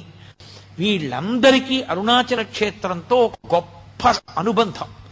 నేను ఈ ప్రసంగాలు పూర్తి చేసే లోపల అరుణాచల వైభవాన్ని ఈ కోణాల్లో ఈ మహాయోగుల యొక్క జీవితాలు వాళ్ళ జీవితాల్లో తటస్థించిన సంఘటనలు అరుణాచల పర్వతంతో అరుణాచల శివునితోటి వాళ్ళకున్న అనుబంధము ఈ విశేషాల గురించి నేను ప్రతిరోజు ఆ యోగుల జీవితాలతో కలిపి మీకు చూపించే ప్రయత్నం చేస్తాను.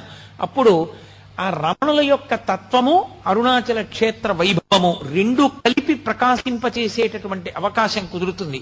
నేను మీతో మనవి చేశాను అరుణాచల క్షేత్రంలో అత్యంత ప్రధానమైనది ఇది అని అడిగాడు గౌతమ మహర్షి పరమశివుడు. ఇక్కడ నేను చాలా తొందరగా ప్రీతి చెందేది దేనికో తెలుసా? ప్రదక్షిణము చేత అని చెప్పాడు శివుడు. ఇక్కడ ప్రదక్షిణం చేస్తే అసలు దాని వలన వచ్చేటటువంటి ఫలితాన్ని చెప్పడం సాధ్యం కాదు. అది ఎంత ఫలవంతమో రేపు మీకు చూపిస్తాను. అరుణాచల గిరి ప్రదక్షిణం అంత గొప్పది. కామకోటి పీఠాధిపతులైన పరమాచార్య స్వామి తరచుగా చెప్తుండేవారు వెళ్ళి అరుణాచలానికి ప్రదక్షిణం చెయ్యండి అంటుండేవారు. ఏదో ఒళ్ళు పెద్దదైపోయింది బరువు ఎక్కువైపోయింది ఏం చేయమంటారని అడిగితే ఒక ఆయన అరుణాచలంలో పదిహేను రోజులు ఉండి రోజు గిరి ప్రదక్షిణం చెయ్యి. ఆరోగ్యానికి ఆరోగ్యం కుదురుతుంది బరువు తగ్గుతుంది ఈశ్వరానుగ్రహం కలుగుతుందని చెప్తుండేవారు. అంత గొప్పది గిరి ప్రదక్షిణం. రెండవది అరుణాచల జ్యోతి. అరుణాచల జ్యోతి అంత గొప్పది. ప్రత్యేకంగా అదే ఒక గొప్ప జ్యోతి. కొండ కొండ జ్యోతి. ఇప్పటికీ కొంతమందికి అరుణాచల శివలింగం దర్శనం చేస్తున్నప్పుడు కూర్చున్న భగవాన్ రమణులు కనపడుతుంటారు ఇప్పటికీ ఎందరో పెద్దలు అరుణాచల పర్వతంలో జ్యోతులను దర్శనం చేసిన వాళ్ళు జ్యోతులు వెడుతుండగా చూసిన వాళ్ళు జ్యోతులు పైకి లేస్తుండగా చూసిన వాళ్ళు కొండ కొండ కొండనంతటి ఒక జ్యోతిగా దర్శనం చేసిన వాళ్ళు ఎందరో ఉన్నారు. అంత గొప్ప క్షేత్రం. అందుకే రేపు ద్వాదశి శుభదినం కనుక రేపటి రోజు మాత్రం అరుణాచల గిరి ప్రదక్షిణం గురించి అరుణాచలంలో జరిగేటటువంటి కార్తీక జ్యోతి ఉత్సవం గురించి అసలు ఆ జ్యోతి ఆ వైభవం అది ఎన్ని రోజులు జరుగుతుంది దాని వైభవం ఏమిటి అన్న విషయాల గురించి రేపటి రోజున ప్రస్తావన చేస్తాను. ఇవాళకి నా ఉపన్యాసాన్ని ఇక్కడతో పూర్తి చేస్తున్నాను.